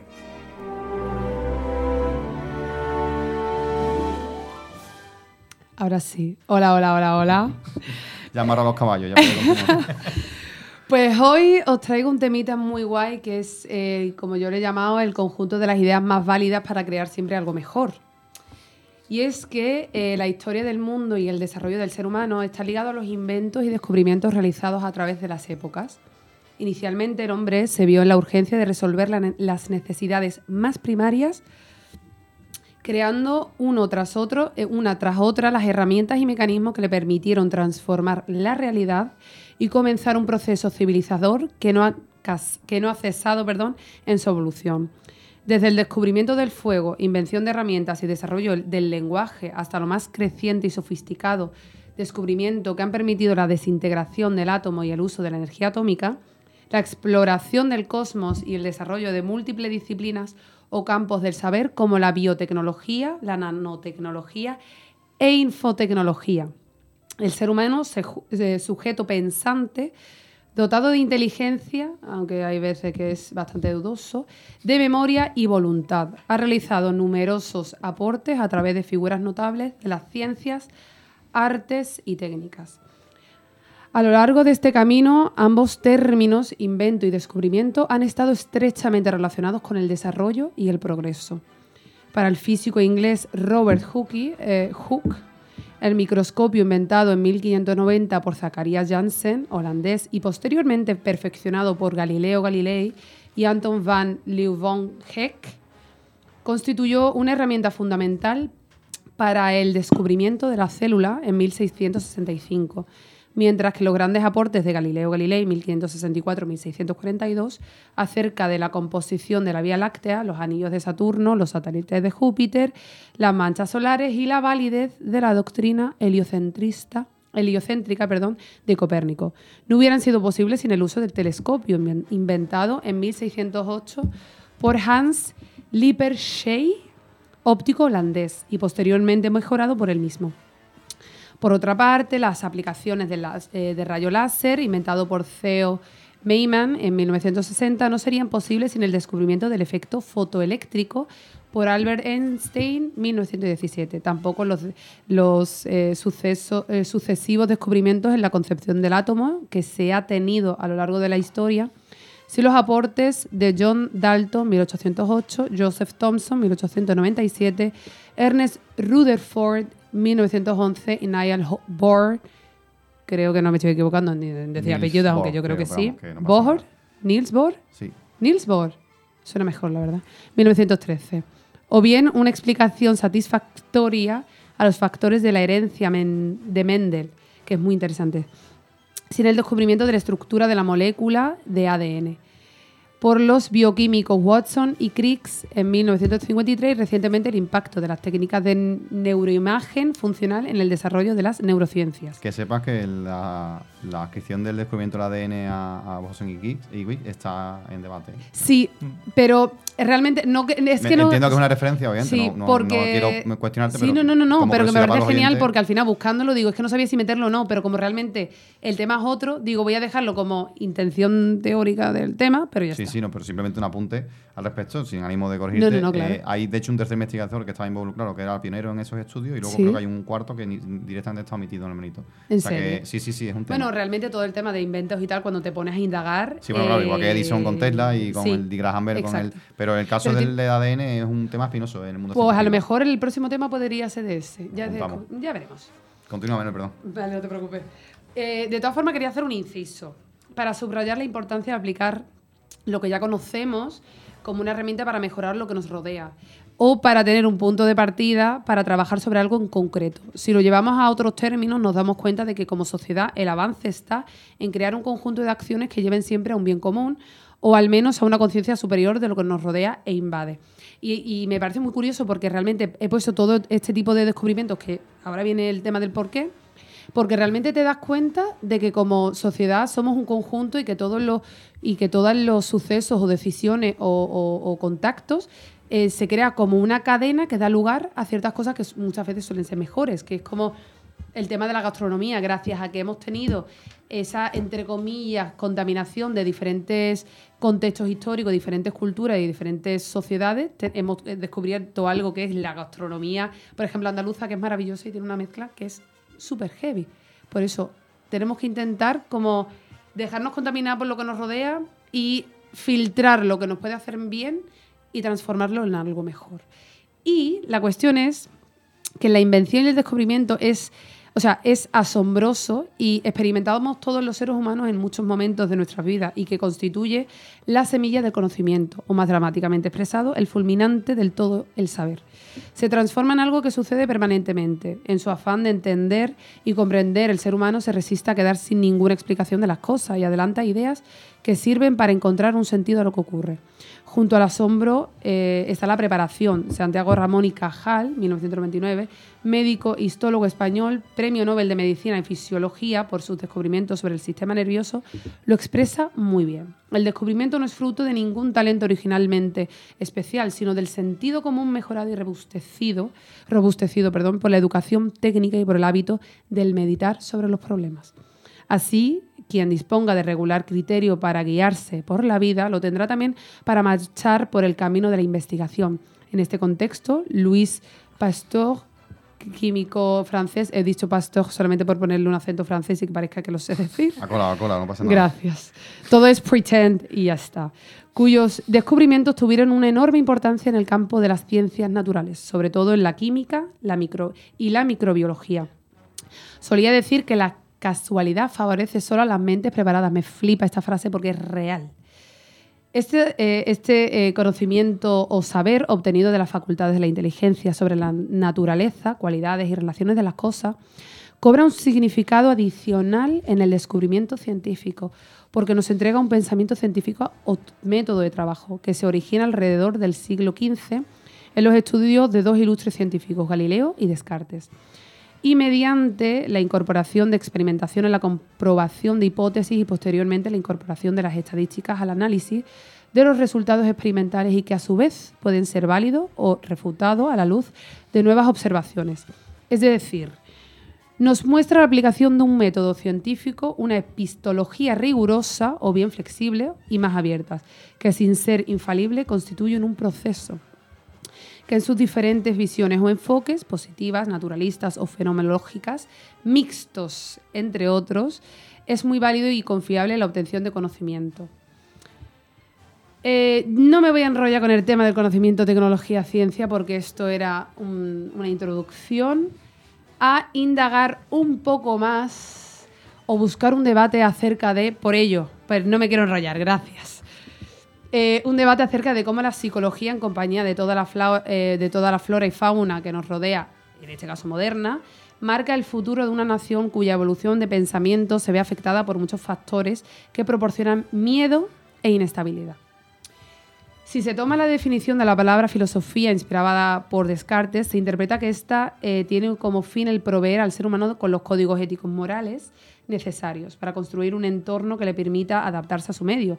Indagar sobre este tema es emprender un camino hacia la certeza, la sabiduría, la equidad y la equidad, perdón, es reconocer la realidad de la mano de grandes pensadores, mmm, discutible a cierto punto, Sócrates, Platón y Aristóteles.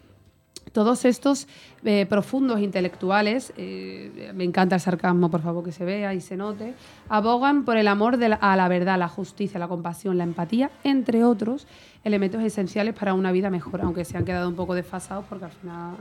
A, ver, eh, el contexto histórico, me lo deja no, no, no, no, no, no, sí, pero realmente es que claro, es que, es que claro, no me va a dar tiempo y me voy a frustrar. la PlayStation también parece un pedazo de tierra hace ahora, pero eh, en su momento lo petó muy grande. Claro, ¿no? Y estas personas al final dieron una base eh, desde la cual, o sea, eh, no, estas personas dieron una base desde la cual yo creo que personalmente cuando en bachillerato das filosofía y, tú ya en ese entonces tú te estás preguntando cosas y porque tienes una cabeza hormonada en plena pubertad que tú no sabes ni lo que estás pensando ni a dónde van tus pensamientos y gracias a a tener ciertas, ciertos nombres que han puesto un punto eh, bastante importante a nivel de pensamiento, pues tú puedes partir de lo que ya tienes, que es justo lo que estábamos hablando.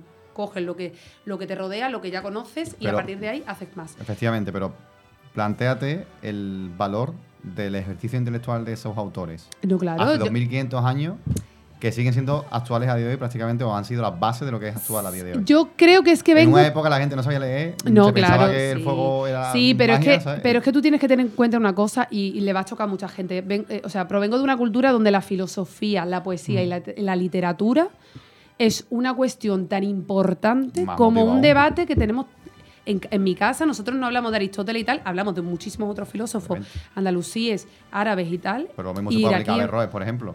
Correcto, Averroes. Lo mismo se puede aplicar a Averroes, por ejemplo, que fue claro. un, vamos, no, sí, pero, metafísica medieval pero claro, en, es que, una época de barbarie y hoy en día claro, pero la cuestión, muchos aspectos, Sí, pero, quiero decir que al final, eh, si puedes eh, comparar todos los nombres reputados, porque todos tienen un montón de, de ¿cómo decirlo?, de influencia eh, claro, es que los árabes hasta, cierto punto, hasta cierto nivel les han permitido cierta influencia, porque ahora todo es europeo, todo es occidental, todo es que tú dices, ¿me estás, ¿qué me estás contando?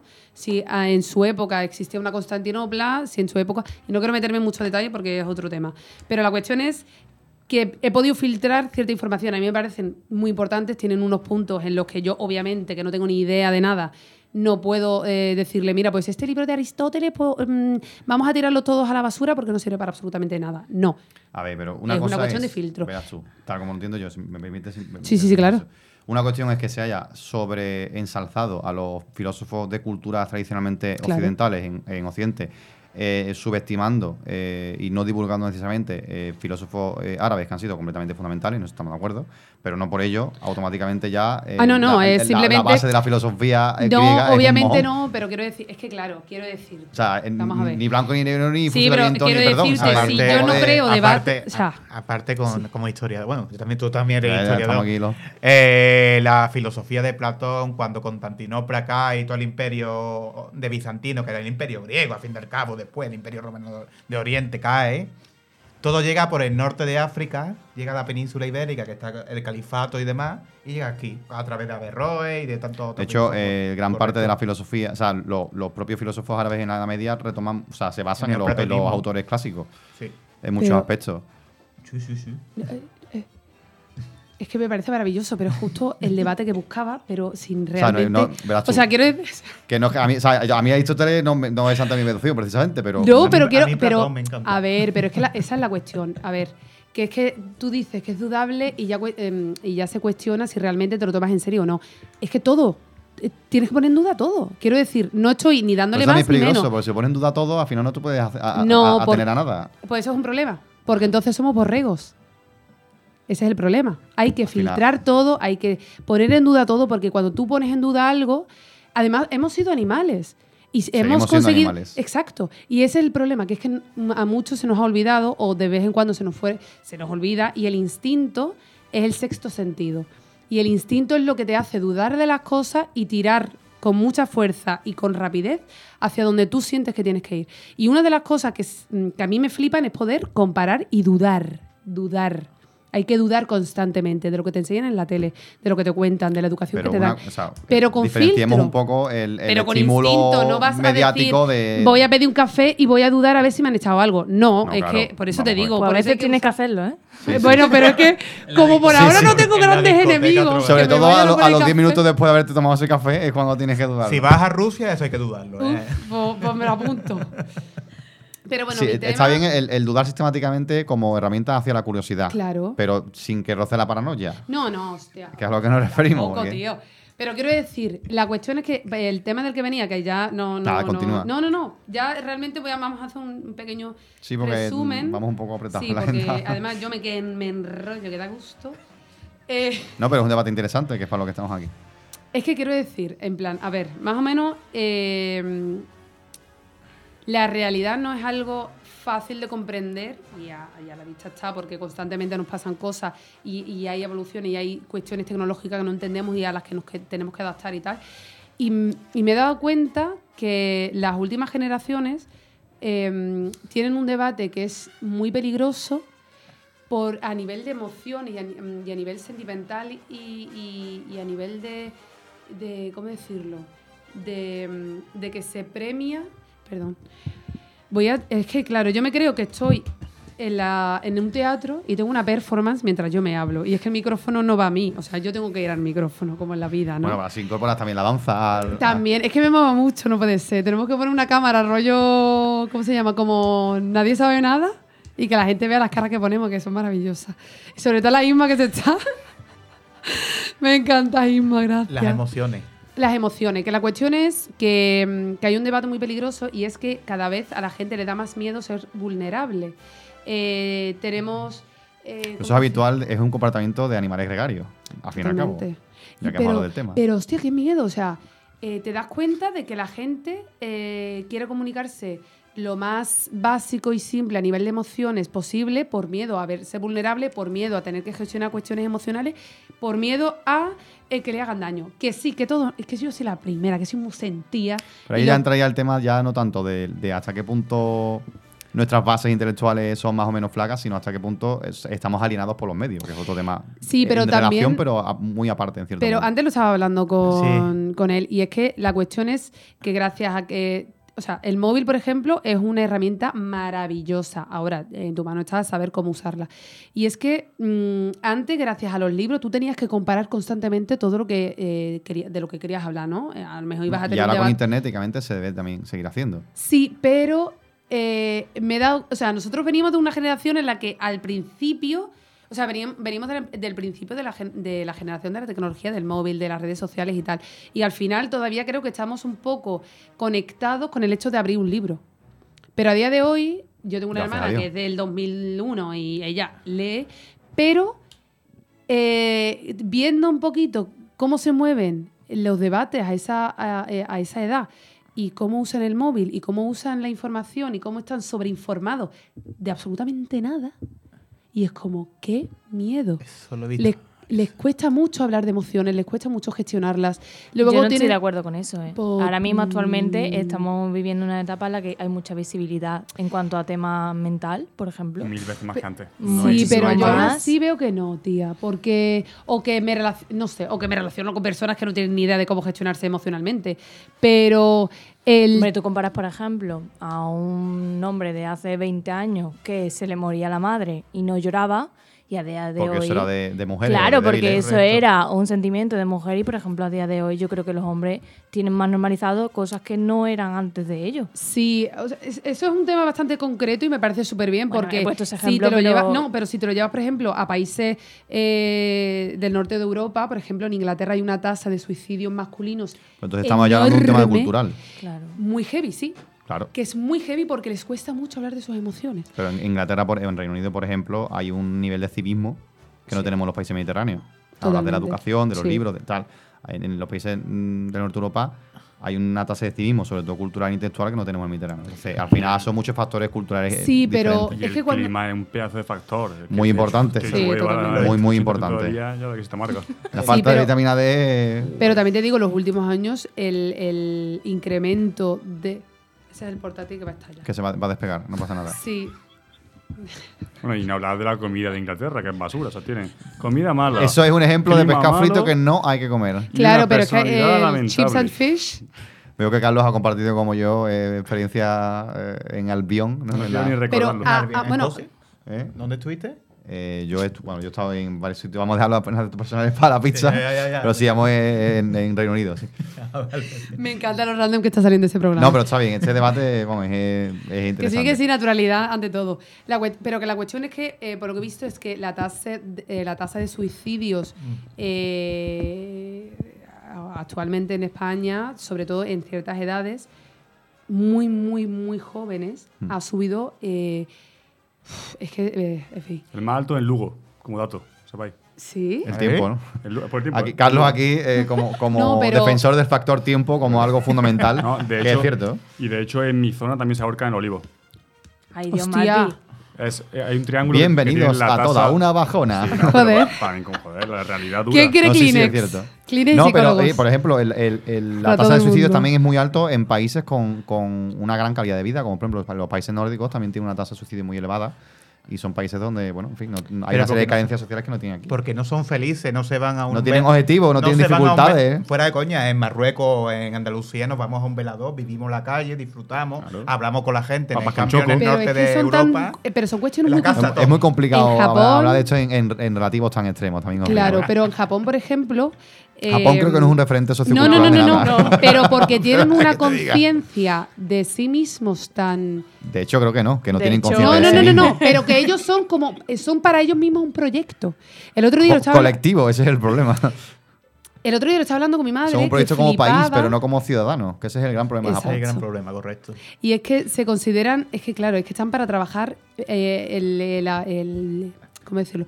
El dueño, por así decirlo, de, del puente de Tokio, que es el puente este rojo, que es una pasada, se suicidó nada más terminar eh, su proyecto porque para él mismo él había conseguido todos sus objetivos en la vida y no le merecía tanto la pena. Por suavizar un poco el tema, Sí, por se favor, suici- porque- hizo el puente porque quería suicidarse. de No, no, muy sí, chulo. pero porque es claro, pues, totalmente, pero es un, pero quiero decirte, es algo plan, totalmente poético que, que a nivel de novela puede Hombre, ser una poético. pasada. Escúchame. Hombre, no nos quedemos en la superficialidad de las cosas. Esto es muy, es muy, es muy lo que es. Pero, no, también, pero hay casos también, hay, hay pero estudios ¿cómo te al puede respecto. jugar la mente esto? Mira, curioso, hay, hay estudios respecto al tema de los puentes porque inducen al suicidio. Sí. Hay un estudio, ha habido estudios publicados de revistas científicas del Sí. puente de San Francisco, porque hay gente que no se ha planteado nunca el suicidio hasta que se pone a, a ensimimarse con el puente y se encuentra a sí mismo planteándose. Yo tengo amigos que dicen negro que- Hay- un- hay. Pues no hagáis puentes, Es- tío. No, pero que Cada uno en su puñetera isla y se acabó el problema. pero no, es que se supone que hay personas, yo tengo amigos No es broma, Ima, que no es broma. Hay una sugestión en relación con el suicidio de los puentes que parece súper cómico dicho así, pero que es real. Como que hay estudios, hay ciertos estudios de psicología al respecto porque no es... Pero eh, es que no hay que irse tan lejos. Vamos, Yo no vayas al alamillo, perdón. que tenía que hacer Pero es que tengo amigos que nos, pi- nos piden que por favor no les dejemos mucho tiempo si estamos en un sitio alto, porque a ellos por la curiosidad, vamos, yo no voy a decir nombre, pero tengo una amiga que es que me dice, tía, yo hay veces que he estado a lo mejor, ella vive en un séptimo, que a lo mejor he estado mirando, Qué problema, ¿eh? Eh, sí, sí, Pero sí, escúchame, no es broma. A mi, a mi pareja le pasa, tiene un tipo de vértigo que no es. No es broma, no Sí, es, no es que de lo perder busca. el equilibrio y caerse, sino de que ella se vea en lo alto y tiene como el impulso de, de tirarse. de tirarse. Pero- Y es algo, o sea, verás tú. Y no es que te quieras no, no. suicidar, es que se ve, Es como la una reacción fisiológica, sí. ¿sabes? Es Vamos, una- la curiosidad de que estás en un paso de cebra y están pasando los coches y dices, me paso. Para adelante, a ver qué pasa. Eh, A ver, la curiosidad mató al gato. A ver si Escúchame. puedo torearlo, ¿no? A Bueno, ver, a ver si lo eh, puedo No entiendo cómo ha derivado esto Recapitulando, de suicidio, eh, pero... El tema, que el ya no tema sé de- ni- sí. Bueno, a ver, a mí me parece muy interesante y además muy, muy erudita el, el manifiesto y la síntesis que has hecho del- de lo que es la evolución científica humana y de, la y de, y de cómo el estímulo de pensamiento y la ansia de exploración nos ha llevado para adelante, sobre todo en los últimos siglos. Me parece que ha sido eh, un- una, una síntesis bastante Ay, gracias, elaborada, cosas como son. Eh, y es verdad que, bueno, a, la vista está que han surgido temas muy interesantes Sí, porque, porque, Porque es un tema. las curioso. conclusiones de esos niños no se tiran de un puente. Y alejarse de las eh, ventanas altas. Alejarse de las ventanas altas.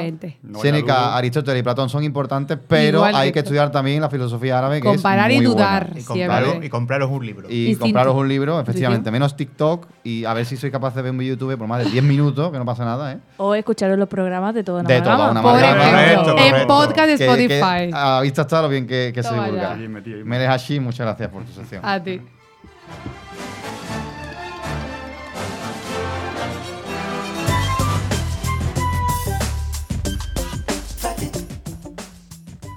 Bueno, vamos con el siguiente desafío de la noche, que, que vamos, a- voy a improvisar, no sé cómo va a salir la jugada. Eh, vamos Bien. con, el- con el- con la sección de Culturilla Express. Y como tengo dos caballeros, pues son unos caballeros, eh, para lo bueno y para lo malo, que se ofrecieron a, encargarse de la sección en el reparto de tareas, eh, para no crear un cisma eh, de galantería, pues le propuse hacer la sección a Pachas. Así que nada, si me está escuchando Jesús, perdona por, por hacer el quimicefa con tu programa, pero bueno, espero que salga bien el invento. Así que vamos allá con la sección de Cultura Express con Carlos Malpica y Jesús de la Cruz.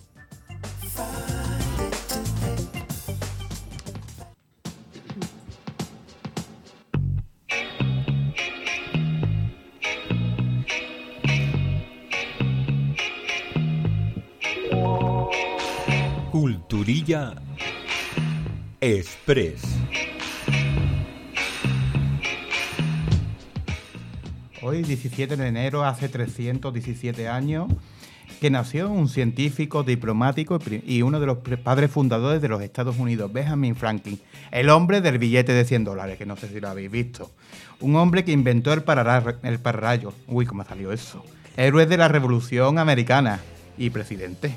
Pero también tenía un toque de consejero amoroso. En los tratados que escribió, un- una cartita que escribió a un amigo suyo, una cartita, por cierto, censurada durante 200 años, le aconsejó a su amigo que se echara un amante mayor que él.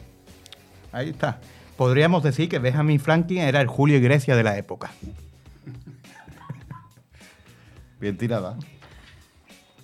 Voy yo si quieres, venga. Venga, dale caña. Siguiente curiosidad, Carlos. Yo nunca he visto un billete de 100. Eso tampoco hay curiosidad. pero Ni de euros ni de. Yo ni de 500 dólares. nunca lo he visto, la verdad. Para mí es un misterio. No existen. Mira, eh, para los que dicen. para un programa reivindicativo de Andalucía. Mira, para los que dicen que no hay nada en, en Jaén, que solo hay olivo.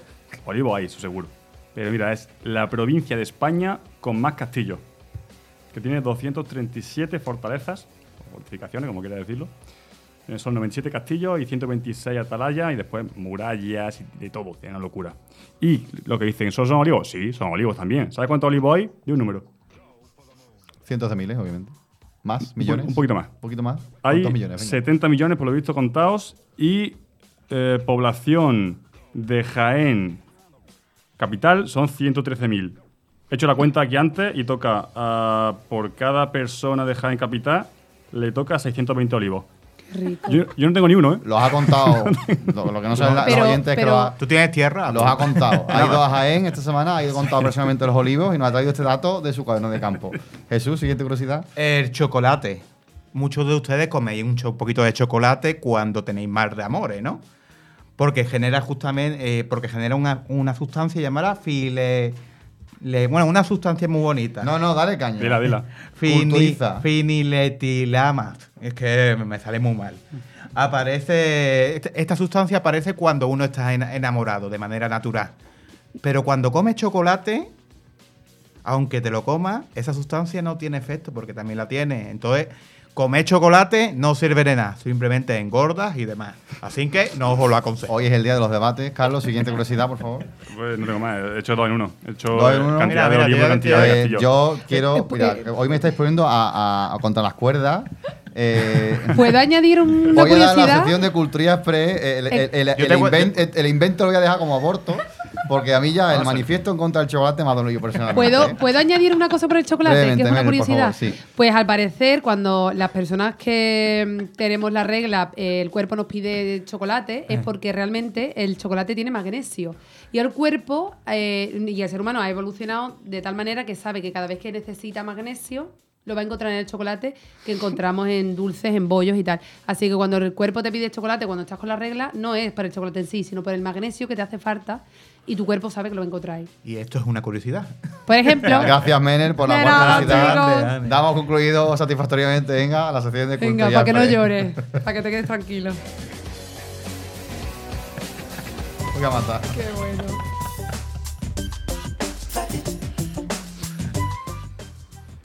Bueno, tenemos 10 minutillos para tertulia improvisada para compensar el fracaso de entrevista que al final no ha podido ser. Eh, no he querido cortarlos antes porque han salido temas, debates bastante interesantes en el programa y de hecho me sabe fatal eh, hacer 10 minutos de tertulia con el tema de mierda de turno. Pero bueno, ya que estamos aquí eh, en familia y confianza y para hacer la noche un poco más extendida, vamos a darle caña. Así que 10 minutitos, vamos a picadito, como dice Carlos, vamos al turrón. Juli, por favor, cabecera.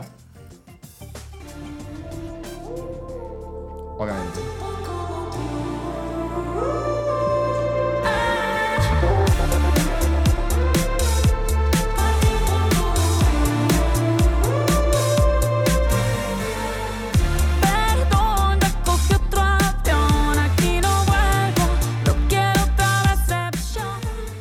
Sí, la tertulia es Shakira y la canción que le ha dedicado, hablemos a- con claridad, a Piqué.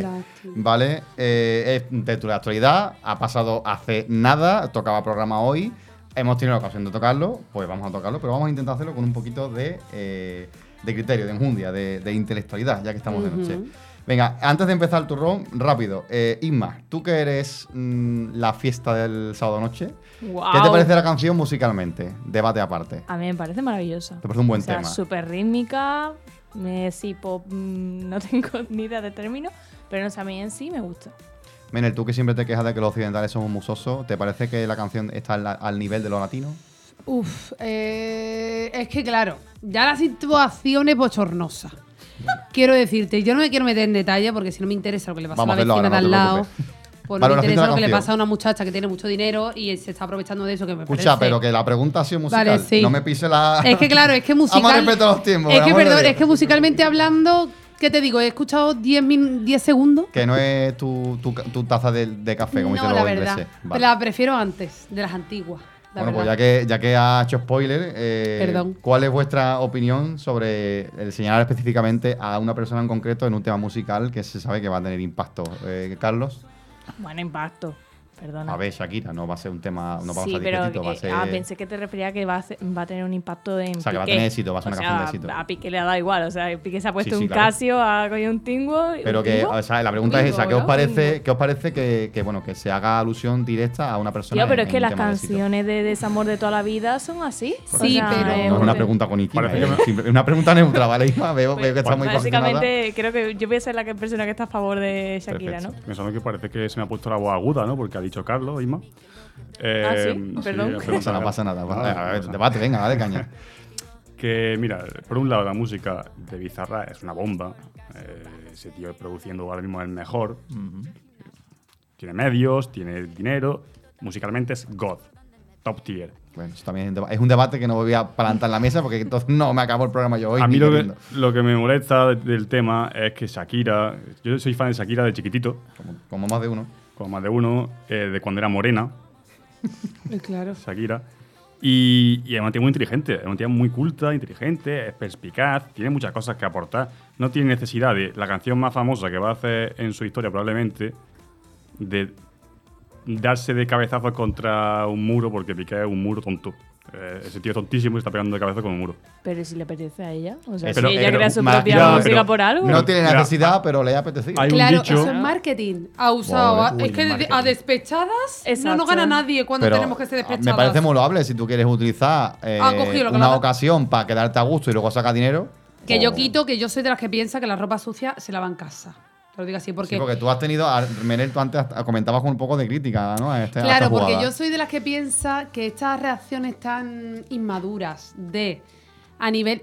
Claro, es que ella ha sido muy lista, ha cogido algo que le iba a hacer, eh, que le iba a dar dinero, porque ahora mismo no se habla de otra cosa, y al final. Bueno, ha esperado tiempo, ¿eh? Han pasado ¿Qué? meses del que sí, que sí, pero que divorcio, eso ha etcétera, fermentado, que... eso ha sido mejor. Bueno, pero no ha hecho, no lo ha porque hecho la letra en en tampoco momento- es joyita. Ha No, no. cogido lo que ha pensado y ha dicho: Mira, soy Shakira, soy una diva, voy a coger esto, voy a hacer lo que me da la gana. Ahora, Y más siente porque está de acuerdo con Shakira. Pero claro, la cuestión es que este tipo de cosas la escuchan gente joven y ahí quiero yo llegar. ¿Qué tipo de mentalidad vas a tener eh, si te educas con 13, 14 años a que las canciones despechadas son de una muchacha o de un muchacho que habla mm, mierdas? Pero claro, es que claro, mm, es que yo qué sé, es que a mí no me hace mucha gracia. Yo ahí de estoy con. Ima en el sentido de que la lista de canciones de gente despechada define el pop y el rock y todos los géneros musicales de los últimos Y es 200 maravilloso. años. Eh, con lo cual, eh, sí es verdad que la, la ropa se puede lavar en casa.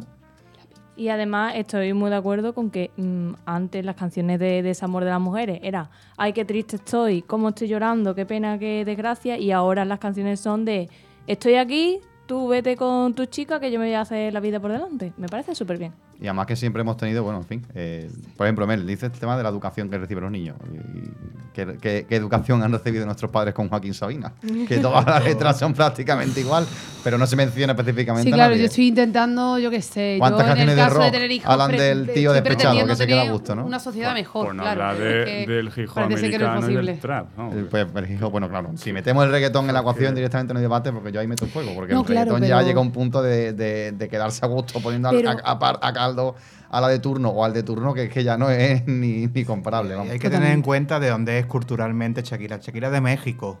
Allí las canciones. Colombia, son- ¿no? ¿Qué? Es de Colombia. uy, perdón, de Colombia. Ah, vale. Allí las canciones Eh, son. Julio, quítale el micro a Jesús lo que queda Sí, sí, es, programa, es que he bebido Cruz Campo, ¿sabes? Entonces Nada, está la cosa nada, nada. dura. Eh, Que, pero la cuestión que es, de- es latina, y al ser latina justamente, pues las canciones de desamor, las canciones... Este de prejuicio ha sido programado. Por- Pues muy típico. Vamos, y no es la primera canción de Correcto. despecho ni No. de desamor de Shakira. no, no. Aparte es muy, es muy buena, ¿eh? Tiene momentos muy buenos. La Que si las tiene- mujeres ya no lloran, eso. ya facturan, ahí lo lleva. A mí lo de la deuda en Hacienda, qué estrés, qué ansiedad. Y ya, ¿me quieres dejar de pisar las preguntas? Virgen Santa del Amor Hermoso. Toma, para ti el guion del programa. A tomar por culo. Venga, rematamos el debate, el, el amago de, de debate. Precisamente eh, temas de salseo y musiqueo aparte. ¿Qué os parece todo el tema del fraude de Hacienda? Mm. ¿La culpa es de Piqué o Shakira debería echar menos balones fuera y Uf, aprovechar es menos la que ocasión? Shakira tiene mucho, mucho, mucho, mucho, mucho, mucho, mucho, mucho, mucho dinero, muchos éxitos y al final Piqué se le conoció a partir de Shakira, porque Piqué será muy harto, Eso todo lo no que es verdad, y con bueno. los ojitos muy claros y muy lindo el Falso. chico. Carlos, ¿qué, qué No. opinión tienes al respecto? Pero Mira, no hay más que abrir Twitter. Twitter Fútbol es mayoritario por encima de Twitter Música Latina. Por encima, vamos. Ahí estoy de acuerdo, lo siento. Sí, pero al final hay mucha gente que no le gusta el fútbol, pero que conoce a Shakira. Hombre, siempre- internacionalmente hablando. Siempre que puede- el fútbol ah, tiene mucho. Siempre tema, puede pero- usar el dinero que ha facturado de la canción de YouTube para pagar las deudas con Es lo que- Hacienda. Ah, Ahí va y se mete la vacila Hizo totalmente. una media de 200 12 millones, ¿no? El primer día, de, de- solo, con, Yu- solo con la 155 millones lleva. El- vale. ahora, Ahora, solo es con una, YouTube. es una bestialidad.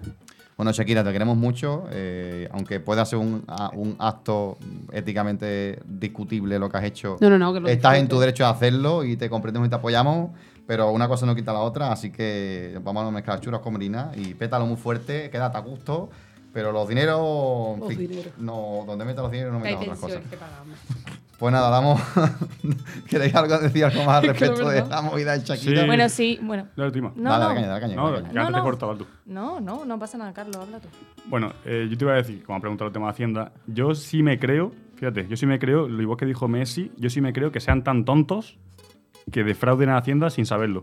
Quiero decir, El gestor les haga la jugada y luego le llegue. Eso le pasó a, a quién fue, a Nicolas Cage, ¿no? a mucha gente. a- Que se ha llevado 20 años haciendo películas de mierda porque el- eh, fue el gestor suyo el que le estafó y la- al final el juicio lo perdió él. O algo de, o sea, alguna movida es, creo que ha pasado. Serán los típicos que le dicen, oye, yo me sé un truquito de no sé qué. Dice, sí, sí, sí, sí, te ahorra 15 millones de euros. Sí, sí, sí, sí. Messi ha dicho que sí, Picar ha dicho que sí también. Pero- Yo estoy convencido de que él no ha defraudado a En, Hacienda. en eh, el caso de. Messi es representante el que lleva las cuentas del padre, así que un poquito todavía más. Tonto el padre, tonto el hijo. Y Shakira. Claro, es que no parece que tenga tonto mucho. la madre que la Ahí más algo más que añadir. Lo único que yo quería mencionar era el tema de que mm, puedo entender que haga mención a Piqué, que haga mención incluso a la novia por si han tenido problemas directos, pero a la suegra. O sea, el tema con la suegra es muy heavy porque encima tiene una bruja mirando a su casa enfrente de ella porque vive justo enfrente. Entonces ya eso yo creo que es otro nivel de, de beef que yo digo, "Uy, demasiado, ya hasta aquí llegamos. Pero yo me quiero imaginar también a la chiquilla. Tú imagínate con 10 años en el Mundial de Sudáfrica, la chiquilla que está acabada con Piqué, con 10 añitos, escuchando el Waka Waka. Imagínate esta chavala que si pensaría que Shakira le iba a dedicar una canción.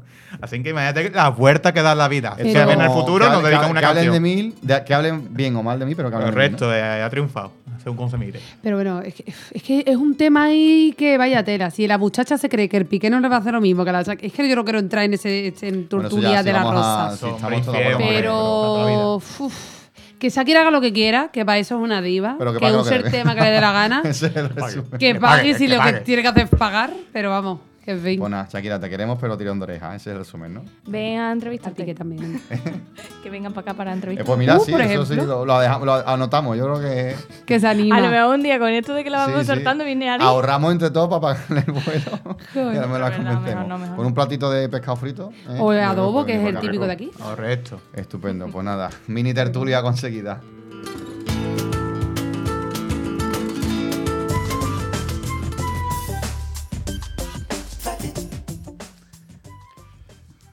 Bueno, Isma, tienes eh, un pequeño juego para nosotros, ¿no? Sí, el protagonista burlón. Entonces tenemos que intentar adivinar. ¿Empiezo ya? eh, vamos a darle un poco de jugo. Venga, espérate. Burlón.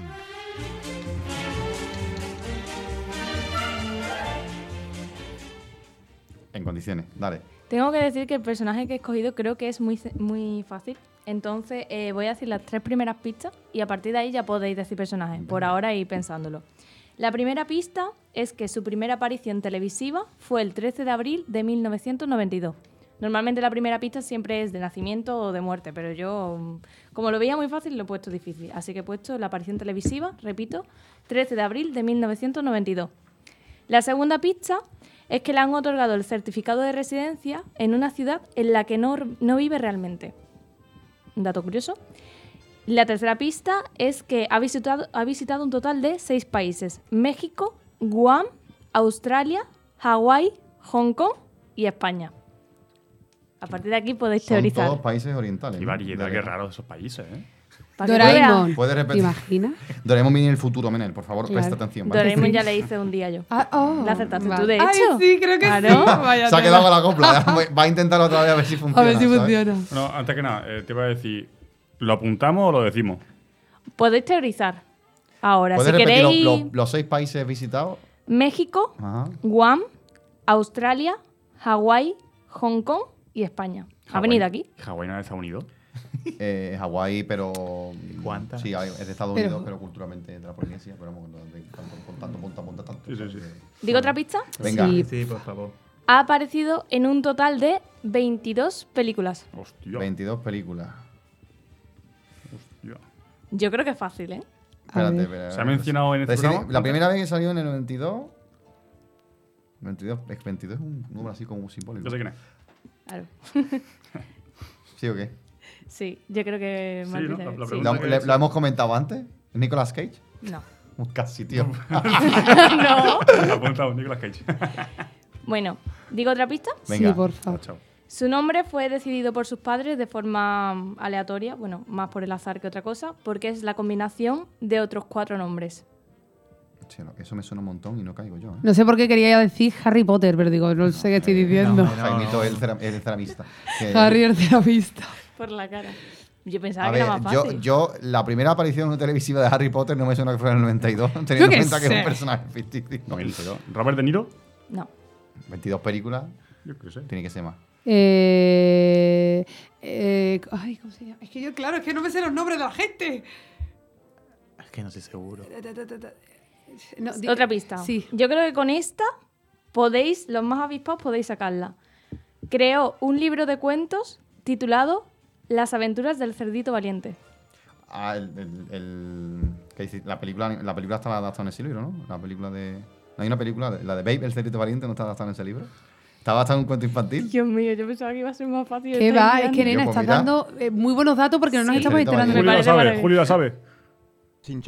¡Sí! ¡Oh, es verdad! Lo peor de tú, que tú lo has dicho. Que hemos mencionado Menel antes y yo me ¡Qué quedo con una cara de no. Venía haciendo spoiler, qué buena. sí, eh. sí. Pero hoy, ¿qué me pasa hoy? Hubiese sido mucho mejor Nicolas Entre. Doraemon y Conexión como son, maravilloso. maravilloso. Y la última pista era que su- suele ligar con la frase mítica de eh guapa, te gusta el pimiento. La Totalmente. verdad que siendo Isma la que ha propuesto el juego, era ahora me siento defraudado por sí. mí mismo porque era, era predecible. Falta Pero, tío, qué fuerte, hemos mencionado a trompa, Shin-chan antes. Para terminar de explicar los datos, los cuatro nombres eran Shinichi, Tomenori, Sukuru y Kenta, que juntos son Shin- Shinosuke. Shinosuke Nohara, claro. Y también de esas 22 películas, 8 aparecen travestis, que me pareció también un Ay, dato es muy guay que se Bueno, de hecho hay, hay una Sí. escena que es bastante popular en internet. ¿eh? Que- Muchísimas, muchísimas. Demasiado. Ostras, además, además la, la- hiciste... Hice sí. Doraemon y ahora Shin-chan, yo voy por la infancia. Y aparte recuerdo que en tu, en tu Instagram personal hace poco Sí. viste una película de Shin-Chan y Sí, dijiste bastante... eh, Shin-chan y eh, la En busca de las bolas perdidas.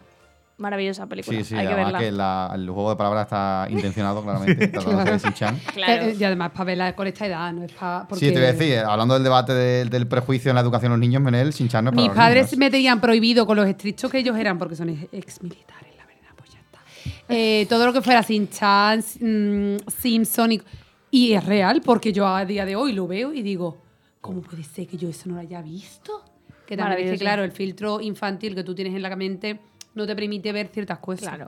El baile de la trompa es que es muy. Eso Es es, muy mortal. esclarecedor. Y el, el momento del padre en la bañera, Todo, todo es maravilloso. demasiado todo. Otro dato que se me olvidó explicar es lo del certificado de residencia, porque Kasukabe le ha dado el certificado de residencia a pesar de ser un personaje ficticio que no vive allí. Kasukabe, que es el autor, me imagino. Claro, la ciudad de no sé qué pre- prefectura, pero bueno. Y dicho esto, aquí termino. En el hipotético caso de que haya alguien en este planeta que no sepa exactamente quién es Shin-Chan, vaya a ser, o sea, de alguna generación Imposible. anterior, o imposible no, yo qué sé, tus padres saben quiénes son Shin-Chan. Sí, Sí. pues ¿Y me tu lo ponen abuela? ellos. ¿Y tu abuela? Ahí ya dudo. Bueno, pues puedes hacer un breve, una breve síntesis de qué consiste la serie Sí, de pues fue, bueno, la serie de dando fue una oportunidad para que una, corazón, Inma, popularidad, una popular serie eh, de anime o de dibujos animados de la época de los 90, que junto con Doraemon en España se hizo súper popular y que es un personaje maravilloso porque es todo lo bueno que existe en el mundo. Otra curiosidad que no he incluido es que cuando sonríe siempre lo hace de lado, nunca mira directamente los ojos hacia adelante. Es que hay un montón de cosas Es un súper personaje curiosas. maravilloso definido Sí. por la falta de respeto constante hacia sus, hacia sus amigos y familiares. Sí, bueno, pero... Te yo tengo que corregir muy una cosa. Isma, Doraemon no es de los 90. No, puede ser, puede ser. Es que no puede ser, recuerdo puede la ser, fecha. no. La, Doraemon es de principios de los 70. Toma ya. Incluso el anime, el anime es de final de los 70. A mí Shin-Chan, Lo que pasa es que se iba retransmitiendo y, y se ha Sí, continuado aquí en España anime siempre llegó más tarde. indefinidamente, pero, pero Doraemon es, de- es, una- es un manga originalmente de los 70. a mí me recuerda lo de Shin-Chan a Chicho Terremoto, que yo soy más viejo que De todo. principios de los 80. chiste de- Qué magnífica, buena, qué buena magnífica. Otra serie. serie que tampoco es recomendable para niños y que también hay. Yo la veía con cinco años, así ha salido. Y efectivamente, yo creo que más de uno tenemos el mismo, el mismo problema. Yo que siempre veo que todo el mundo en el protagonista burlón trae como a Stephen Hawking, a mm, el- la Elon Musk. señora Elon Musk. Musk. Y yo pues traigo pues a cosas Sí, de la infancia y que todo el mundo conoce y que es feliz. Dime, por, por favor. Yo traje a la Jack que trajo Skeleton y no lo a supo nadie. No, no fui yo. Complicado. Complicado. Yo tengo el récord del el personaje burlón lo más tuyo rápido. fue de traca, Jesús. Eso fue Es un que gatillazo. Puedes comentarle a la audiencia por si no nos escuchó. Eso fue un gatillazo, básicamente. ¿Qué personaje trajiste? A Jesús Quintero y. ¿Qué- cua- ¿Cuándo lo trajiste? El día después del fallecimiento de Sí. que, Sí, que no había salido en ningún medio. de Pero lo más gracioso es que yo lo elegí antes que falleciera. Así que, señores, tened cuidado. qué que elegido. Mal rollo. Vale, Por lo eh, elegir a lo por si acaso. eh, lo apuntamos el resto de compañeros presentadores, por favor. Eh, Jesús de la Cruz no hace nunca una sesión del el protagonista Porque se los carga a todos. por lo que pueda pasar y si lo hace que no nos ponga a ninguno, por favor, de, de en el juego. Como No. cuando le hacen un homenaje a alguien y, y se- y parece que le estaban deseando que se muriera y se muere después. Carlos ha Pues hecho una igual. referencia muy buena, la puedes repetir al micro, por favor. Sí, sí, es Death Note. Es un anime, pues, Oh. Un anime en el que cuando se escribe en el nombre de alguien en cierto libro, ese, persona muere. Muy Eh, buena, muy buen anime. Bueno, pues nuestro, nuestro Death Note personal es Jesús de la Cruz y, y le hemos vetado la tertulia y vamos a empezar a vetarle muchas cosas por seguridad civil, ¿eh? Estoy viendo yo, estoy un poco yo preocupado con el programa de hoy. Nada. Pues muchas gracias por el juego, Isma. Eh, damos finalizada la sección del protagonista burlón y vamos con la agenda cultural de esta semana.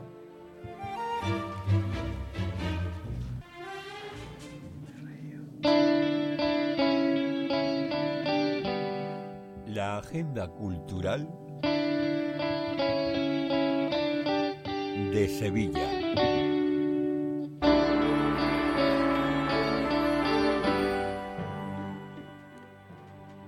El próximo, empezamos la agenda cultural de esta semana con estos días venideros, con el próximo miércoles 18, que es mañana, eh, en el que podéis acudir a, a la obra de teatro The Disappearing Act en el Teatro La Fundición.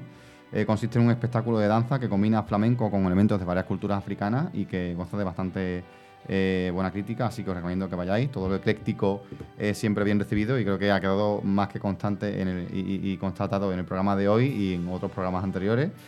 Recordar que la exposición del Caixa Forum de Talking Brains eh, continúa pero finaliza el 22 de este mes, así que se, se trata de los últimos días que tienen ustedes para di- disfrutar de ella. Recordemos que es una exposición que pretende explorar el cerebro humano desde dentro, abordando temas como el origen del lenguaje o incluso el desarrollo cognitivo en general, de la conciencia y de la mente humana. Hablando también del Caixa Forum, recordar que continúa la exposición de arte abstracto eh, de, de cine y moda de John Paul Gaultier.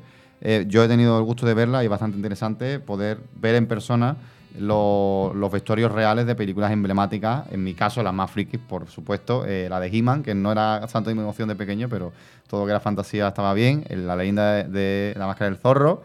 Eh, y la, mi persona favorita, la de Corbin Dallas en el quinto elemento, que la llevaba Bruce Willis en esa película y también lo pueden disfrutar ahí. Tienen muchísima, muchísimo vestuario de, películas mucho más distinguidas para un público más emocionalmente complejo que yo, pero le- les animo a que vayan a esa exposición porque desde luego es, es una, una ¿Hasta ocasión qué fecha única. está? Hasta marzo. Perfecto.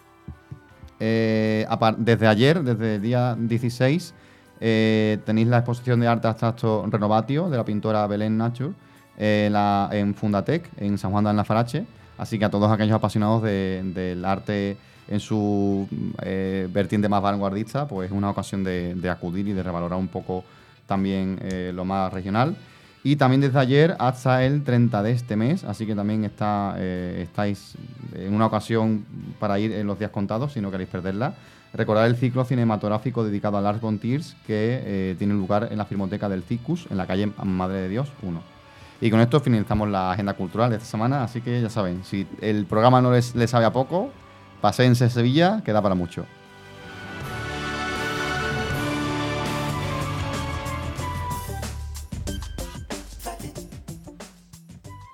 Bueno, pues llegamos a la recta final del programa y vamos muy bien de tiempo. Yo, la verdad que tenía mis dudas, no por vosotros, sino por mí. Y, y al final, eh, muy contento del programa, muy contento de, de vosotros, compañeros, y de las secciones.